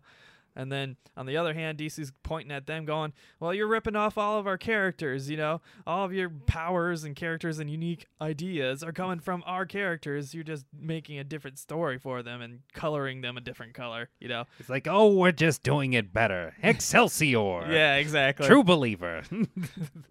uh, I created it. I created Batman. Excelsior. yeah, that documentary really d- oh yeah, might it- have it- changed my opinion of Stan Lee, unfortunately. I, Uh, I mean, it didn't do him any still, favors. Still a legend, but Y- man, I didn't realize how. Sometimes you you got to do dark things to, you know, really make a name for yourself. And um, Stan Lee, I don't think was any stranger to that. Unfortunately, Well, he succeeded. yeah, he did. Um, but yeah, there's um definitely some history there, yeah. some bad blood. But then, in this current day and age, you you then see things like tweets from Marvel, like saying like "so sad to see you guys go." Like in response to DC moving their headquarters all the way over to L.A. Yeah. You- don't belong in LA. Yeah, Go back home. yeah. Please, please go back. But yeah, th- there is. I would say the comic book industry outside of the movie world, Yeah, as it currently stands, is far less divisive uh, than it used to be. I think people Yeah. now are just kind of, you know, just soliciting better quality content from their comics, and I think there is a little bit of divisiveness, especially um, when there was New Fifty Two and um, the events prior to Secret Wars and all that stuff, and with Marvel, uh, where Marvel was doing a bunch of the more progressive things and getting patted on the back for it. Yeah. To an okay extent then, but now it's getting kind of egregious. like out of hand. And Yeah. DC was kind of sticking to their old ways, if not experimenting with them a little bit in the new 52. And then the fans seemed to take alliances again, where yeah, the DC fans were like, everything in Marvel is light and cartoony, and you know everybody's all happy and nothing ever goes wrong, and you know There's no stakes. uh, all these characters keep getting replaced with you know diverse versions of themselves, you know, for no good reason, and the writing's really shallow and the stories are really shallow. At least with DC, you're getting you know more adult concepts, you're getting a little bit more depth and darker stories. Again, these are subjective things, but that was kind of the argument being made back and forth. And then Marvel would say, "Oh, the DC books are way too dark and they take themselves too seriously to an almost goofy extent because these are costume superheroes trying to be serious about these things." And you know, Yeah, and you like you guys And are they like going back to old numbering. Yeah, it's they're- like they're- near the thousands. the argument would be like, "Yeah, they, they refuse to change. You know, they're not updating fast enough with the times. You know." Yeah, and so th- you they're gonna seem old because they are old. and their their heroes have corny names like Superman and Wonder Woman. You know, that's that's usually the argument that goes back and forth. oh yeah, Um, and I would say like both sides have some validity to it. And th- honestly, it's probably why I'm more of a DC fan because I don't mind the goofy names as long as the characters have a little bit more depth, I guess, in those contexts. Again, it, all subjective. oh yeah, There's obviously many Marvel examples that have plenty of depth, if not more. yeah. um, I, I will say this: it it is in terms of the comics coming out today, becoming uh, just a little more difficult to remain a Marvel fan, and it, it gets even more either difficult or easier depending on how you view the departure of Brian Michael Bendis. Uh, yeah, yeah. That, but I, I will say this: um, when it comes to humor, that's definitely something that I go to Marvel for. Yeah, DC's or DC's never had the strong suit for humor really. I mean, you might get a little bit in something like Teen Titans for example, and they have like their kid-friendly books like the Rough book or whatever, you know, with the dog and Scooby-Doo and yeah. well, unless it's Scooby-Doo Apocalypse, then Oh, they're going to take themselves seriously, I guess, but anything but that. um yeah, DC has definitely struggled on that front and I don't think that's a bad thing cuz it, it it plays to their audience, you know. Yeah. DC fans typically don't want the like silly obnoxious humor, which is why I think a lot of DC fans have revolted against the Whedon scenes and Justice League. Yeah. Um, and I don't think part, for particularly good reasons, with the exception of Batman's lines sometimes. But um, I don't know how much of that was Whedon, how much of that was just the script. But um, there is something to be said where you know fans of DC are looking for a certain thing, and fans of Marvel are looking for another thing, and that's you know there's nothing wrong with that. You you go to what you gravitate to naturally. You know, there's nothing wrong with that. Um, yeah. but yeah, yeah, it does it does breed a little bit of cynicism and tribalism. And, you know, yeah, Yeah, it- person A is better than person B, and creator A is better than person B, and artist A is better than person B, and you know, Like these Uh, are the ones that I relate to and I grew up with, and I can't relate to anything from that side because uh, like I, I have no frame of reference for Yeah. what their lives are like. yeah, Um, yeah, that's. I I think that's usually what it's always going to come down to is like your first exposure usually ends up forming like what kind of comics you're going to be into. yeah. And I I think a lot of people are influenced by like cartoons they watched as a kid. Us Definitely. especially because we had some of the best superhero cartoons. Oh, you know, yeah. the the- early to mid '90s, you know, into the late '90s, and even the early 2000s. You know, to an extent. there was you know great superhero shows. There was Spider Man there with the Aerosmith theme at the beginning, you know, from Joe Perry. Oh, yeah. You have uh, X Men with the very iconic music, of course. Yeah, you have, uh, that no one will ever forget. You have that awful Iron Man cartoon. Ooh. Uh, we had Batman the animated series. We had Superman the animated series. We had Batman and Robin the animated series. We had Justice League and Justice League Unlimited, and yeah. um, just a lot of really great Yeah. Shows from both companies, really, that influenced a lot of kids of our generation. yeah, that was kind of a golden age of uh cartooning. Yeah, and I mean, then we kind of bled into like the Teen Titans era. Yeah. I think that's when it started going back to being more cartoony and silly. Um, there was the Batman, I guess, but they took a lot of chances in changing things, and I yeah. I don't think a lot of people, especially people like us that grew up with Batman the animated series, um, probably felt like it was changing a a bit little too bit much. too much, yeah. um, and then they had the Brave and the Bold, which is the opposite direction, but just as extreme, you know, of a change. yeah. So there's there's been a lot of changes and a lot of things that influences generations differently, and I think I think people from our generation are a little bit less, you know, divisive with their comic book rivalries. I mean, even you could even go with like Vertigo versus Icon, and you know, right. um, Dark Horse versus Image, and you know all these different things you could try to compete with. But Oh, yeah. generally, you know, the divisiveness comes down to like Marvel, DC, yeah. and uh, one being kind of lighter, more visually like brighter colored, and more I don't know. I wouldn't say kid friendly, but just everybody friendly. yeah. And then DC is more the kind of dark, brooding.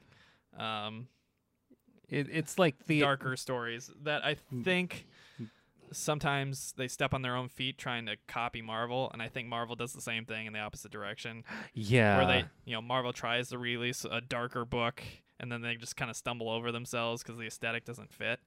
And yeah. then DC, in my opinion, like Batgirl is a perfect example where they had an amazing run of Batgirl uh, with Gail Simone, and then they changed to this suburban, goofy, you know, bright purple, bright yellow Batgirl, Barbara Gordon, who's Yeah. just a suburban college grad student who sleeps around all the time and fights, you know, It- trans people dressed as her.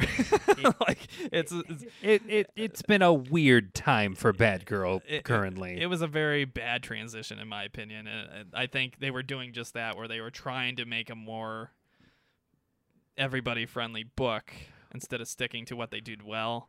right. And it, in my opinion, I know a lot of people, particularly Marvel people, liked it, but for me personally, I was just like, oh. This is not the DC aesthetic that I appreciate and I'm, that makes me a fan. And they've done mm. that with several characters now where they try to copy that aesthetic and they just always seem to fall on their feet when they do it. And those books end up canceled or something. right. If Batgirl wasn't Batgirl, I'm fairly certain she would have been canceled a long time ago. You know, Oh yeah. if it wasn't a bat book. You know, Which are usually guaranteed sales if you just put the word bat on it. exactly. So, um, do you think there's anything else? I mean, the movies are obviously people Yeah. I mean, people that don't even read comic books have never picked up a comic book in their life. Love to argue about the dichotomy between the Marvel movies and the DCEU movies, which I think is funny because I think it actually originated with the Nolan trilogy, where people were saying the Nolan trilogy is amazing. Like, this- Yeah. these are Oscar-winning movies. They're amazing. They're outstanding narratively. Uh, I mean, a lot of people give Dark Knight Rises a little too much credit, but you know, visually it was still impressive. It was still cool. It was still the Nolan aesthetic. yeah. And so people were like, oh, DC is clearly superior to these silly Marvel movies with Iron Man and Hulk. you know, and at the time they were they were probably right. But now Marvel has become this giant juggernaut, you know, where Right. even their bad movies aren't that bad, you know. Right. it's like that they, they can't be stopped. And they at kind this of point. they kind of pale in consi- comparison to uh, you know, the DCEU movies seem to pale in comparison to the new Marvel universes. Um, and I think there's a lot of bitterness for the people that were very loyal to Marvel and the Marvel movies in particular yeah. from the Nolan trilogy days. Oh, and yeah, I yeah, think that animosity from the kind of back and forth mockery. so, anything else to add to that? Uh, well, Is there a particular form of comic rivalry that you think? I was actually going to mention the uh, similarities between uh, the comic riv- rivalries of the '90s and the basically the comic book movie rivalries of the current day. Uh, they seem to be very similar. You think so? Yeah. I don't know. I mean, you're a little bit older than me, so maybe you remember it a little bit better. But for me, I thought like both companies weren't great in the '90s beyond the cartoons. Yeah. Uh, I know DC for sure had probably the worst era of, you know, I mean they had some pretty bad stuff in the late '60s, early '70s.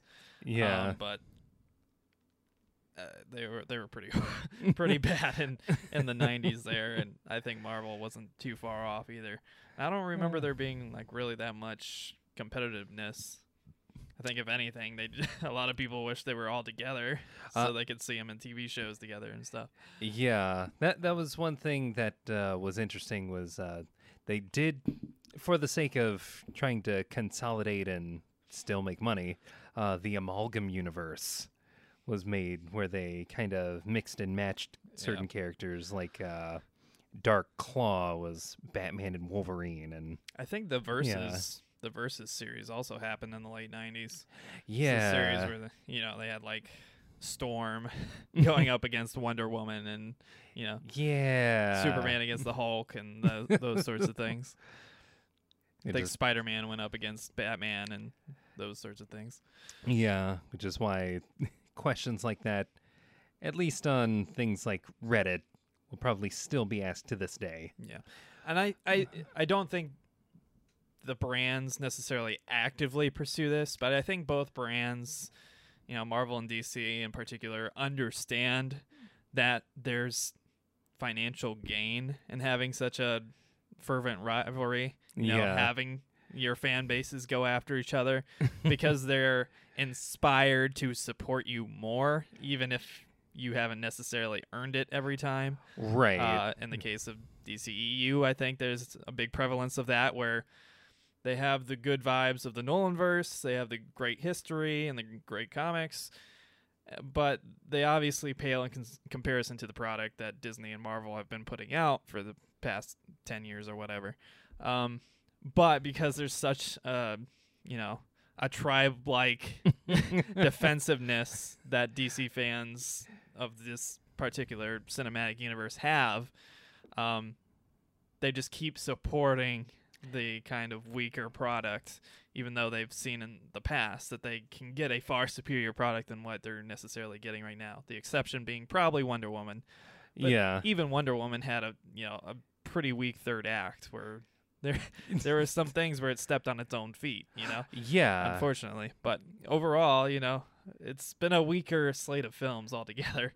And yeah, there is that kind of tribal nature about it, where they they group into their tribe of DC cinematic fans, and they group into their you know fervent Marvel cinematic fans. And you know, I'm a DC fanboy, but I, I very easily recognize that the Marvel universe typically has the much superior product. You know, um, in terms of movies. post Nolan verse, yes, Yeah. exclusively for movies on this context. I think DC absolutely destroys Marvel in like animated features nowadays. Yes. That Marvel's animated features do not hold up. Um, typically, there are exceptions, but for me, I I watch those and I'm like, man, how how is WB so much better at animated stuff? But Marvel Yeah. is so much better at the current cinematic stuff. You know, when DC is in LA, y- I don't- right. I don't, know. It. There's a lot that goes into like the differences and how they both approach each medium Yeah. and it definitely shows.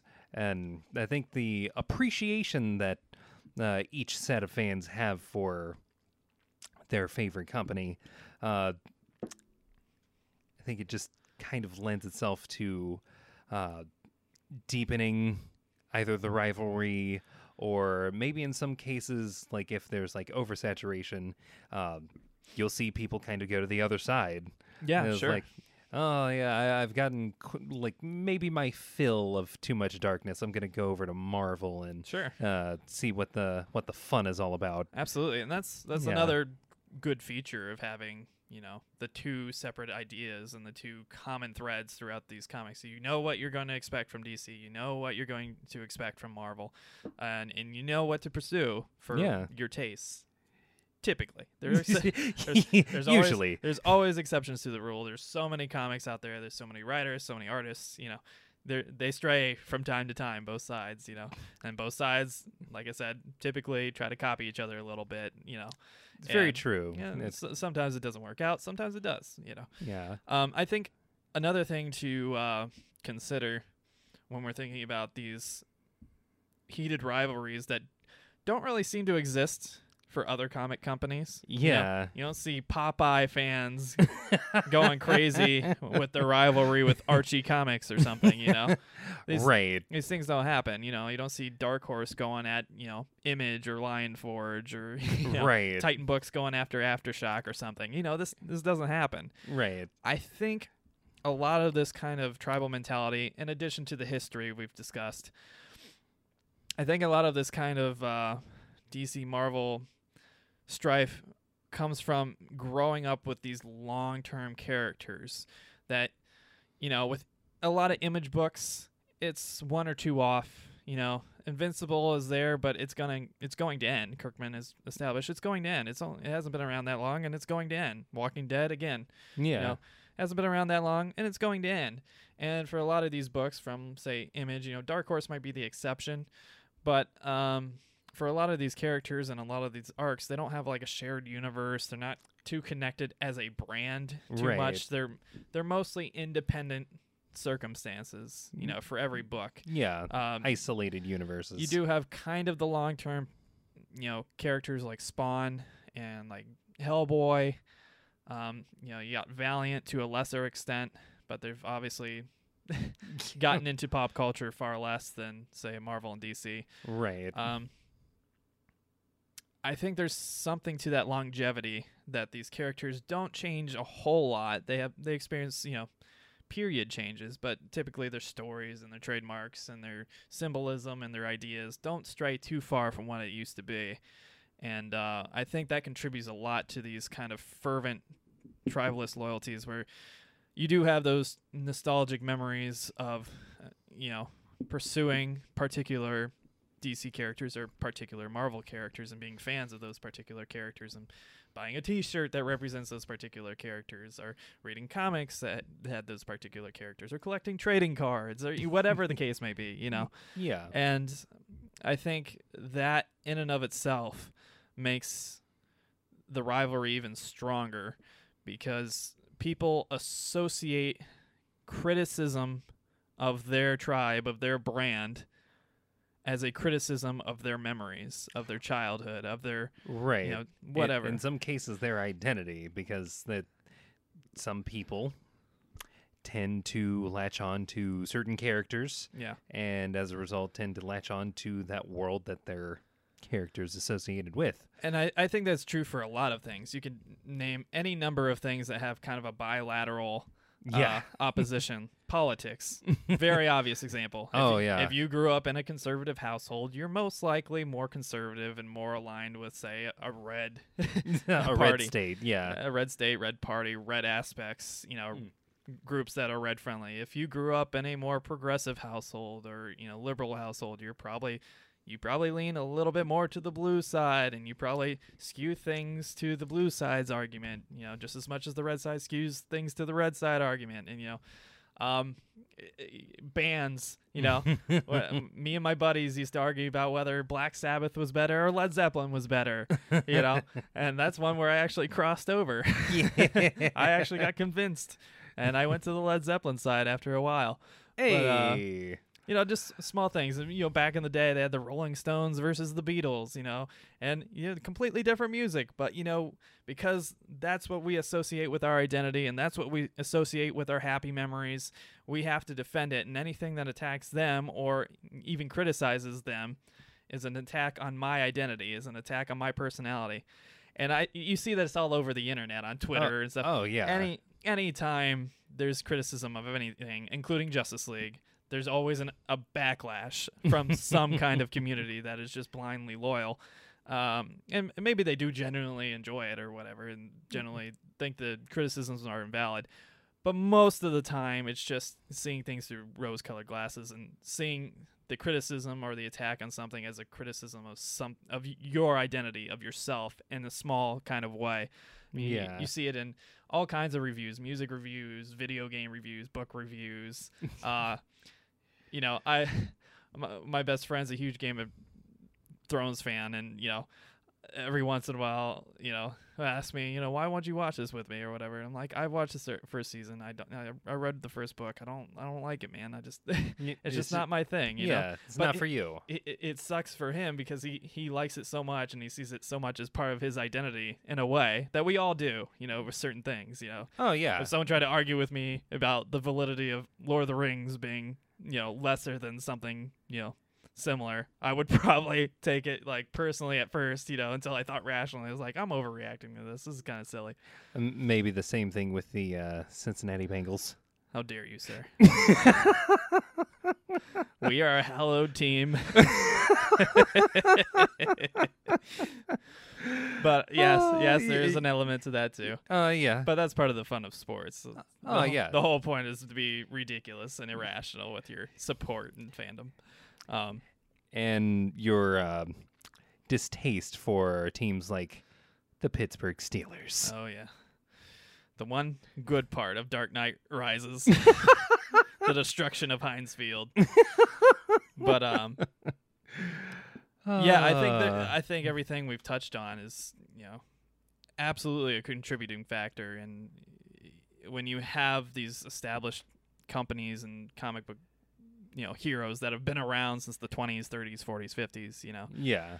that's a lot of time for you know identity to kind of build up an association with these companies and these groups whereas groups like image and dark horse and lions forge and aftershock and you know titan books you, you know vault comics even valiant to a lesser extent and vertigo you know Things These- that have jumped up only within like the last 20 Yeah. to 30 years. these companies change a lot over time. They have a lot of turnover. They have a lot of poaching and you know loss, and you know Yeah. they have many is- many more isolated stories and characters with few exceptions, and really don't they don't have that kind of historical animosity from like the corporate sabotage and copying. Um, Yeah. you don't have the. Uh, the, the things like with Bendis, where he's leaving Marvel and going to DC, and some people are seeing him as a traitor, you know. um, uh, Jim Lee leaving Marvel and ending up with Image and DC, you know, those those sorts of things, you know. yeah. So there's those kind of identity uh, politics. There's the kind of attrition of talent and you know uh, ideas.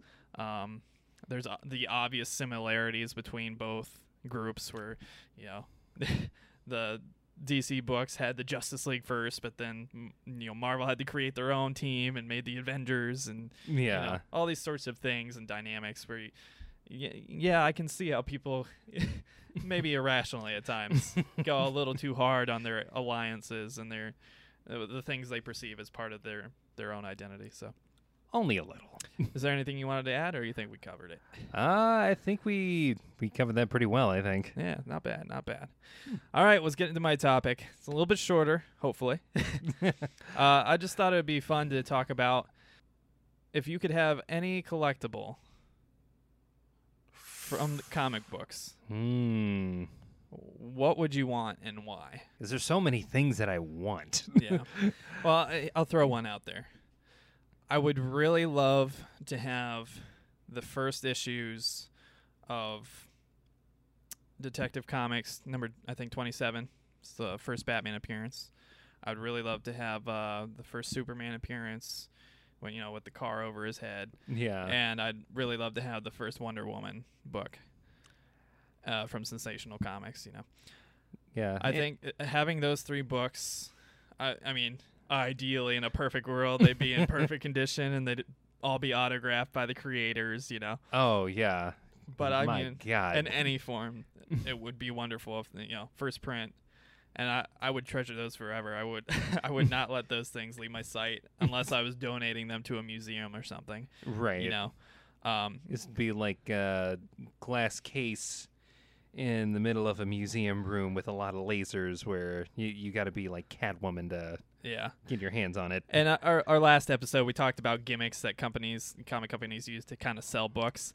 One gimmick that totally gets me is first appearances. Oh, yeah. If they're introducing a new character that isn't like a rip off of a former character, for example, I don't give a shit about Riri Williams. I don't care about the female version of Thor that took over. You know, yeah. they, they're not a new character. They're just the same character being tossed into the diversifier machine and thrown back out. You know. Yeah, but that uh, first issue of Fantastic Four that introduces a character like Black Panther, on the other hand, Yeah.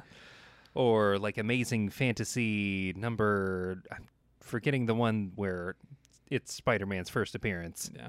And then Wolverine, first appearance in a Hulk book. Oh, yeah, yeah, you know? most people don't know that. right. Uh, he was Uh, just this Canadian villain dude who came like- over and tried to chop him up. Yeah, this yellow dude with uh, what looked like uh, pig stickers coming out of his hands. Yeah. And he was just so popular, they turned him into an X Men.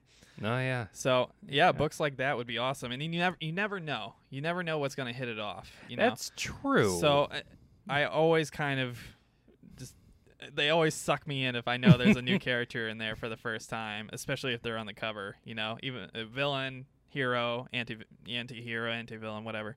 I always get lured in, and I'm like, ah, crap! I'm gonna buy this.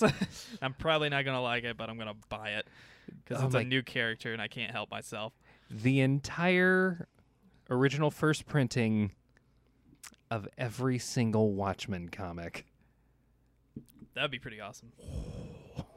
I, yeah. It's funny. I had a chance to buy some some of these collectibles. I like I I was gonna collect the whole run of uh, Frank Miller's Dark Knight Returns, yeah. and um, another one that they had was a few issues of the Watchmen. This is at World's Greatest Comics up in uh, Westerville here in Ah, Columbus, Ohio, and um, I love going there for the more collectible stuff. Laughing Ogre is good for like new stuff and a large variety of things. They got some old stuff, but Yeah. most of their most of their stuff Oh. is new and for like keeping current. Yeah, most of their appeal is just the diversity of covers that they have and the number of issues they have, so you can usually get what you want that's just come out or whatever. Yeah. World's Greatest Comics up in Westerville is much better at uh, having like well preserved, uh, well packaged, and unfortunately accurately priced um, collectible comics. You know, Yeah. but they make it so easy on you, you know, because you don't have to risk getting it from eBay or something, and you know Yeah. ended up with a damaged comic or something that's a third printing that they lied to, on eBay about or something. You know, Ooh, it's yeah. happened to me once or twice for Lady Mechanika. Yeah. Um, so those are just a, a handful of examples. Um, obviously, you know, the big characters. Everybody wants the first Spider-Man. Everybody wants the first Punisher. You know, Oh yeah. Uh, first X-Men. You name it. oh but God, yeah. Um, I think it's uh, for obvious reasons. Uh, Uncanny X Men. I think it's number two sixty six. Yeah. is the first appearance of Gambit. that'd be pretty awesome. Yeah. yeah. And Uh, obviously, the thing is, like, my favorite character is Nightwing. Everybody knows this if you've been watching this show for any length of time. Oh yeah. Um, the problem with my fandom of Nightwing is that his first issue of existence as a character was Batman and Robin, where he was a, a sales gimmick Oh, y- essentially to yeah. get more kids to buy the book. And then when he became Nightwing, I think in the 80s, um, he had the ridiculous disco costume Uh, and yeah. uh, the the beginnings of the mullet, you know, He- that he- eventually became his staple for a few years until he changed into the modern costume we know and love, you know, yeah. with the wing on the front and just the black, you know. Yeah. He had a whole lot of yellow going on in that first getup. Yeah, he had the high collar, you know, the Doctor Strange popped collar and the bright blue and yellow, and it was it was so goofy and silly, and I, you know, if I collected that first issue with him as I think it was a Teen Titan, I think it was New Teen Titans where he first premiered as Nightwing. Yeah. Um, if I did that, I'd be like, I'm happy I have this, I guess, but I don't really want to display it because I hate this costume so much. I'm you gonna know? keep it for my private collection. Yeah.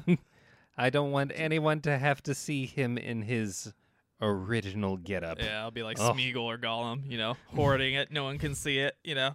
oh, the precious. Oh, yes. Parents to take it from us. but uh, yeah, uh, th- that's yep. a, that's probably a collectible everybody would think I want, but I really don't. Yeah. know. Um, Daredevil, when he originally came out, his getup was kind of hilarious. yeah, like we're gonna have yellow and red, yeah. and it's it. None of this is gonna work really. hmm It's just gonna look weird, and like the part of it that's red is gonna look like you're wearing a weird like red wife beater on, on top of like a, a long sleeve yellow shirt, Yeah. and you're also kind of into sticks. Yeah. uh, another thing I'm big on is commissioned artwork. Um, there's a few comic artists like uh, Banks, for example, creator of Kyle Rayner. Yeah. Um, I have his email so that I can request like custom art and stuff. And once I have more money, I, w- I will request that you know a commission for him. But I think it's so cool when people have those just you know images. Usually, artists will charge a rate. I know like um, uh, Neal Adams does a lot of commission work and stuff like that. Um, Banks, obviously, but um, that's just awesome. I, lo- I love seeing like the pencils. Like Oh, the yeah. pencils, sometimes they ink them, sometimes they don't. But when they have the pencils, and they, you know, you commission them and you, you have them up, and you, sometimes they let you request certain characters, and sometimes you, they just surprise you. And either way, you're usually pretty happy with it, you know. oh so- yeah, from the original uh, artists, Yeah. of course. having those original pencils and artists and it's it's a unique piece of art made just for you and that's what's so special about it and i think that's what makes it so valuable to me um, that you can in a lot of cases obviously the big names it's a little harder to get those commissions you know Yeah. usually they don't do anything unless it's for like a charity event or something but um, right. for artists that you know maybe their heyday has gone past or you know they're not qu- working in the industry quite as much they do commissions on the side for you know to keep up their skills and to you know make a little extra dough on the side you know whatever the case may be but yeah. um yeah there's a handful out there that just make really really great quality panels and stuff and you know sometimes people are kind of skeevy about it you know they'll get a commission from a you know a very kind artist artist that does this hard work for them and sends it to them you know for whatever their commission is 100 200 300 dollars whatever and then they sell it for twice as much on eBay or something. You know. Ooh. That's what I don't like. I hate when I I hate when I see like resale on panels. You know, it sometimes it might be for a legitimate reason. Maybe you know you lost your job and you need to you need to buy groceries for your kids, or you know, uh, you know somebody passed away and they had this great collection of you know custom art, but they just nobody in the family wanted it, so they're selling it off or whatever. Understandable, totally understandable, but um, it always rubs me the wrong way when I see this stuff on like eBay and stuff because this is hard work that artists put in to satisfy you as a particular customer. More often than not, they kind of scope you out. You know, what do you like? What do you not like? What characters do you like? You know, what poses do you like? What what's your favorite comic book memory or something? You know, they scope you out just a little bit, just so they mm. can put a little bit of your identity into this custom piece of artwork and sign it for you. And yeah. to me, that's like to me that's like receiving a letter from your favorite athlete or you know favorite movie star like addressed to you that it's the equivalent of that to me but better you know so Oh, easily. i'm a huge fan of you know custom commissioned artwork uh, as a collectible in particular i will say one thing i'm not a fan of is these statues and you know any kind of like 3d like statue or Funko. Funkos, yeah. Um, Funko Pops, like all this. If you enjoy that stuff, not More power to you. more power to you. I have nothing against people who enjoy it, but for me in particular, I see it as kind of a waste because yeah. usually the concepts are drawn first anyway, or they're based on something that was drawn up in the past. Uh, and often, in my opinion, I think they would probably look cooler as something that was drawn up or penciled out or something. Um, but when they get molded into these big plastic contraptions or whatever, they just they take up so much space and they just seem so wasteful. You know, they're made of petroleum products. You know, they're you know Yeah. they're they're they're usually huge and gaudy, and you can't really put them anywhere unless you have a special like podium or you know counter or something. You know, to display yeah. That's And more- mm. They get dust all over them, and you know, just over time the colors fade because usually they're exposed to all sorts of different light and stuff because they're not a flat surface. It's harder to protect them, and you know, people mess with the arms and stuff and try to like pose them and end up breaking them and stuff. You know, uh, f- for me, it's just not worth it. It's not a collectible I desire at all. You know? yeah, it, it would um, be a nice thing to look at in like a museum setting or a setting where the bus could be protected or like in some way, shape, or form taken care of. They, But they uh, become cluttered looking really quickly, if, especially if you have more than you know five or six. You know, yeah, unless you have a really big house or you know man slash woman cave or whatever you know Yeah, the case may be. You know, like most people just put them on shelves on their bookshelf and wherever they'll fit, and then it just looks cluttered and yeah. it- nobody gets to really appreciate them. Yeah, that that would be the type of thing where like one one of the things that I do when I'm not taking part in this podcast is I am in a couple of D&D groups. Um You fucking nerd. you bastard. uh, one of the things that uh, I've known players to do, or DMs, uh, dungeon masters, is to take little figurines that they use to represent uh, either the player characters or the enemy combatants, and they'll get these ones that haven't been painted at all and painted themselves. yeah. Now, translating that painting skill over to painting a bust that just comes as gray and is just waiting for someone to paint it, that I think could be a cool hobby. Uh, turn it into like your own type of thing to do with the collectible. Sure. Um, but apart from that, I really don't see why anyone would invest in more than one bust or Yeah. uh, full figure, as it Mhm. were, like no matter what scale they're asking for it in. Yeah. Um, And I, I don't deny that a lot of them look really cool and they're really well done. yeah, Uh, but my problem is th- they're not particularly unique because they're mass produced. Yeah. Usually they make a thousand of them or two thousand, however many they think they can sell. And They're Right. not they're not limited by, you know, factors like the artist's hand and you know um, what is inspiring to the artists or what the artist's intentions are. You know, yeah. the artist just makes this mold and ship as many as you think you can sell. Don't make any more. Yeah, that, Uh, I think there's just something about like the 3D aspect to it that kind of it feels like there's something removed from the artist that would like normally just sketch it, Yeah. draw it on paper. And it's not to discredit the people that do make these. Again, these are skilled artists and craftsmen that make these things, but Yeah. um, I don't know. I, I feel like it just lacks a certain aesthetic. Um, uh, Laughing Ogre, for example, they they're big on selling like statues and stuff. They got a big display case in the middle of their store. That is pretty cool, you know. If you could get a big, dis- expensive display case like that, Yeah. where you can literally walk around it in the 3D view and appreciate it, Yeah. but then you have to have somewhere in the middle of the floor to put it, you know, where you can walk around it and appreciate it from a 3D perspective. And you do have to have the big, expensive, expensive, probably custom case, you know, to display them. Yeah. and there's just so much added cost. And I, I feel like in the end, unless you have a big living space, you know, unless you're fairly well off, it's really hard to have things like that and appreciate them. You know? yeah. It- it- I mean, yeah, cost is always going to be a barrier for for what- particularly for what you spend for them because you know you can get a new comic for three four or five bucks you know Yeah. statues usually cost a few hundred you know Yeah, there's there's no sleeving a bust.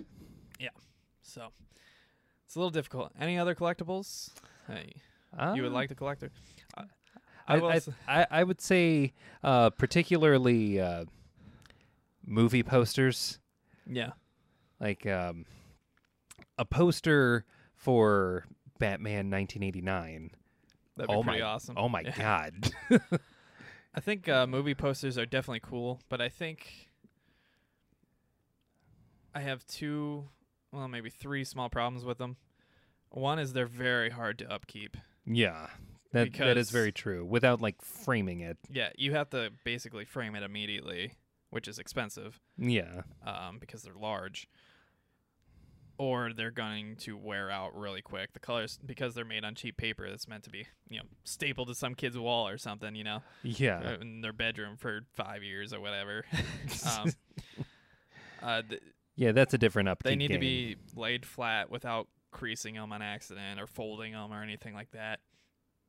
And hopefully they came undamaged in the tube or whatever you got it in. hopefully.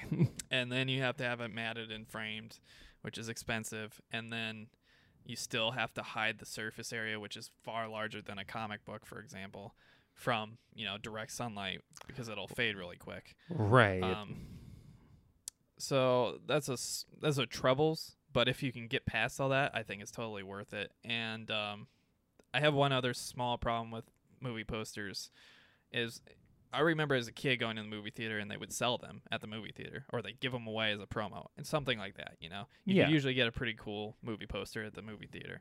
They don't do that anymore. At least n- not the places I've gone. You know, yeah. the, the places you get a movie poster nowadays is usually at like Walmart right. some big department store, and usually they're not movie centric. They're like a character centric poster. You know, yeah. you get a big poster of Wonder Woman, you know, for the Justice League movie or something like that, or a big Yeah. poster of Cyborg. But Yeah, it's just basically a printout of like the promotional art. yeah, it's they came up rarely like the full movie poster with the credits and the characters and you know Yeah. all those things. So I feel like those aren't even really around as much anymore, unless you Not work, anymore. Unless you work for the movie theater, you know, and you can steal one of the promo ones before they throw it away. Yeah. Shout out to anyone of those people who does work for those studios. If you want to maybe contact us, get some info on that. Yeah, I've noticed a lot of people have uh, uh the past I don't know five or six years have been taking those big cardboard cutouts and taking them home. I know a lot of GameStop people do it. I don't. I haven't seen too many movie ones, but I know a lot of people swipe those because they basically just get thrown away. That's one thing that I thought was interesting about the latest Justice League movie, is they had this uh, pretty extensive uh, cardboard cutout Yeah, where you could stand with them and stuff. Yeah, Yeah. I thought that was interesting. Yeah. We should go back to the theater and take photos and then not see the movie. because I won't give them my money again. It's like, I, I'm sorry, we don't have tickets. We just want a photo with this thing. Yeah. I'd say one other thing that a lot of people collect um, is trading cards. Yeah, I- those I- used to be huge in the 90s. Absolutely. I feel like they're less prevalent today because now they have like digital trading cards where basically you can battle with them and whatever through a digital app, you know, it's just Right. a little easier than like taking a pen and paper and like trying to keep track of everything and learn the game, you know. Now you have Right. a device in your hand that can teach you everything and, you know, you don't have to buy a book to protect the cards and you don't have to worry about losing the cards cuz they're on the app, you know. It's so much easier now. but I think it, it it doesn't have for me personally. If I I feel like if I was a kid in this era, I would not be interested at all, um, in either one because you know if you get the physical ones, nobody's gonna want to play with you or use them with you or look at them with you. Because most you, people don't have it. and if you get the digital ones, it's like they're not gonna last. It's not like you know right. you got to get a new phone or a new pa- iPad or a new computer or whatever, and you're not gonna care anymore, and you're just gonna forget about them. You know. and for card games on your phone, Hearthstone's already a thing. Yeah. Um, Gwent. Gwent, that one too. There's a bunch of stuff out there, but I did enjoy. I used to have a lot of the uh, Marvel collectible cards. Yeah. I never bothered to learn the game because it was stupid. you know, there's Pokemon and Yu-Gi-Oh came later, and I guess Magic was around. I don't know. I didn't play it, but there's other ga- card games to play if you wanted to go that route. Uh, for me, I had baseball cards that I inherited, and then I had uh, those Marvel cards that I really loved, and really, I would literally sit, you know, on my bed or something, you know, and just go through my whole collection of Marvel cards and just look at the artwork and think they were so cool and like imagine stories for like what they were doing in the card and stuff. Like oh yeah. I don't know why, but I remember the Sabretooth one really vividly. Oh. It was it was very much like the '90s style um, Sabretooth from the show and stuff. You know, with like the with the weird big- thing, it, like the fur collar. ball. Yeah, yeah, And he's kind of going forward like this, you know, with the teeth hanging out and stuff. Yeah. It was just awesome. I, I, I love those cards. I, I, I don't remember them all. I remember the Sabretooth one, and I remember like a Cyclops one I had, but like I don't remember a whole lot of them. But I remember the the happiness I had associated with looking through them and stuff. And my Oh yeah, the uh, I remember the artwork being very glossy, weirdly. Mhm. And by glossy, I don't mean that the um, I don't mean that the the colors were glossy. It, like they somehow managed to make these characters seem realistic looking ish, but like in a glossy manner. Like they inc- they occupied 3D space Yeah. without using those weird hologram absolutely, things, yeah, yeah, you're right on. which I thought was I thought was incredible. uh, each one had like a cool like textured background and stuff. yeah. Yeah, I I love those cards, and I I know a lot of people like because there were just so many of them. A lot of people just throw them away now. Like I know some comic shops like have them in the back if you ask for them, but like most people don't even want them. But I kind of want them. I do. And I'm afraid if I ask, they'll like try to charge me, a, you know, an arm and a leg for them to like try to make back the money they thought they were gonna get for them, you know Either that or just kind of per- look at you funny. as the one person that still wants them, you know, because I, I remember those memories and I kind of want to see them again, like in person, to see if they were as cool as I thought they were, you know. yeah. And if they are, I want to keep them, you know. Yeah. I'll put Oh them in the little card packs and hang them up. I don't care. It's like, hey, Um, reliving the 90s. They actually, for some weird reason, Marvel had a printing of comic books like this year mhm. that had like those cards those as variant issues. yeah. They were they were fine, but they did the weird thing that they've been doing with the toys too, where they have the action figure on the cover, but it's like in the packaging with the packaging around. I'm like, who wants that? they did the same thing with the card, where they put the picture of the card, but then they put like a card background and like wrappers and stuff. And I'm like, I don't want that. I just want the I want the card art, right. Big and blown up. That's yeah, what I want. This came off as weird. Yeah, I really wonder who did the artwork for all those cards. I am So- so curious. That guy deserves some credit. I'll maybe I'll put his name and his picture right here if I can find it. Him or her. because they did some awesome, It's like- awesome artwork. Right here. Is there any other big collectibles you can think of that you'd comic book stuff you'd really love? For me, it's you know big ones, signed comics, um, variant collections that I really love, like the steampunk one, and obviously the bombshell ones. Um, there's other ones, obviously. Uh, Uh, big- first appearance issues. First appearance issues, big favorite runs. Like I collected all the uh, Blackest Night books. I have Yeah. the whole Wake run because I by Scott Snyder. The Wake was really good. I have the whole Wytches run. Um, I have all but one of the Hush books. The only one I I can't the original Hush run. Yeah. The only one I don't have is um the one with Superman and Batman on the cover. Batman's Ah. turned, or excuse me, Superman's turned, and that's that's the hardest one to get because it's the most expensive. Um, but once I have that one, I'll have my whole Hush collection, and I'll I'll be framing those. Nice. my favorite Jim Lee covers, you know. Oh um, yeah, that was uh, that was a magical time for Jim Lee. Yeah, that was an outstanding run too. It's just beautiful art, cool story. It was it was a lot of fun. Um, but yeah, beyond those, I can't really think of you know the the art. Obviously, any kind of commissioned art, but it's just so pricey, you know.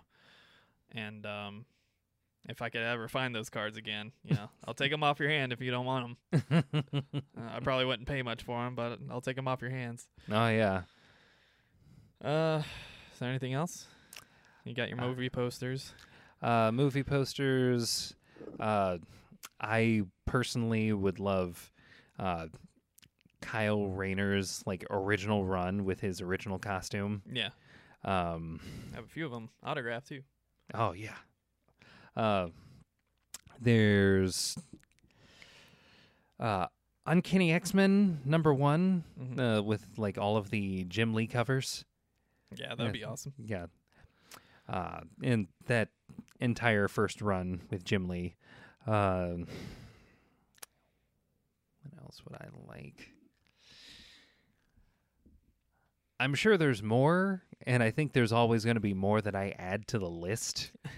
but uh, I'm going to keep it to that for now. Yeah. Well, uh, I think that pretty much wraps this topic up pretty well. What do you Yeah. think? Uh, I think that uh, pretty much covers it. Uh, if you guys have any uh, collectibles that you would like to mention, go ahead and leave a comment down in the comment section. Yeah, let us know because I'm sure we forgot stuff. I mean, I even got a an old issue of Comic Collector here. Hey, I don't know when I got this, but I got it. it's really outdated prices. I know a lot of people like to collect like the uh, newspaper like strips and stuff like that, but I've never been a a big fan of that that sort of thing. Right. But um, yeah, I I'd love to hear what you guys think. If uh, for example, if you're one of those uh, Funko Pop people, you know, well, what is it that makes you gravitate towards them? Why do you collect them? Why do you have trouble with space? you know, do you take them out of the box? You know, and enjoy them that way, or do you leave them in the box because a lot I- of them lose value? I actually have several of them that were just kind of given to me by a friend, but they're all Street Fighter related. Have statues even like uh you know for statues and like posable action figures and stuff. Do you do you actually go through the trouble of keeping them in the box and not really taking them out and enjoying them, or do you you know Make- Unbox them and maybe pose them them. and pose them and Yeah. make the effort to get a display case and all that stuff? You know, I'm really curious. So let me know, movie po- poster people. Are there real legit movie posters anymore? yeah. Are you able to get them? Are they available? Let me know. Well, Emery, I think that wraps up another mediocre edition of Hit the Books podcast. Mediocre. Thank you all for sticking with us. If you like what you hear, be sure to hit like and subscribe down below and follow us on your podcast services and social networks of choice. Remember, we're on Twitter at HTBVids. We're on Facebook at forward slash hit the books. And we have our website, www.htbvids.com, where you can check out all our latest reviews and content. And if you can't find any of our stream links or whatever, you can literally go to the website, click a big button that I have on the home page, and go directly to your Stitcher, iTunes, or YouTube page because we need a little bit more viewers to get our vanity URL Oh yeah. for YouTube. so, uh, any help you guys want to aid with that is greatly appreciated. Oh yeah. Um, remember, we come to you with the podcast every Wednesday from here on out, rain or shine. Obviously, through this holiday. Hopefully, we can keep up with the other holidays. We'll see. Uh, I- I'm pretty sure we can. We're bad enough dudes, right? yeah. Uh, remember, uh, last week we just released our first season of instructional videos about boxing, boarding, framing your comics. And uh, I believe my next instructional video series is going to be about how to evaluate your comics, how to make sure you're getting first editions and not something else and something fraudulent, um, how to evaluate value, how to send in a comic and get it, you know, uh, appraised properly and uh, sealed. And how to make like Excel spreadsheets and stuff to help organize your collection, help you budget, and do these things in a way that won't crush your wallet and your dignity. Right. Um, so look forward to season two. I'll probably be recording that in about a month or so. And uh, be sure to check out our latest reviews. We got Thor Ragnarok and Justice League up over the past two weeks. So Oh yeah. be sure to check those out. Let us know what you think. Um, we'd really love to hear your feedback on them. Well, I want to thank you all for sticking with us. I'm your host, Chris Holcomb, And I'm Emery Saunders. and we will see you next week. Excelsior. Bye bye.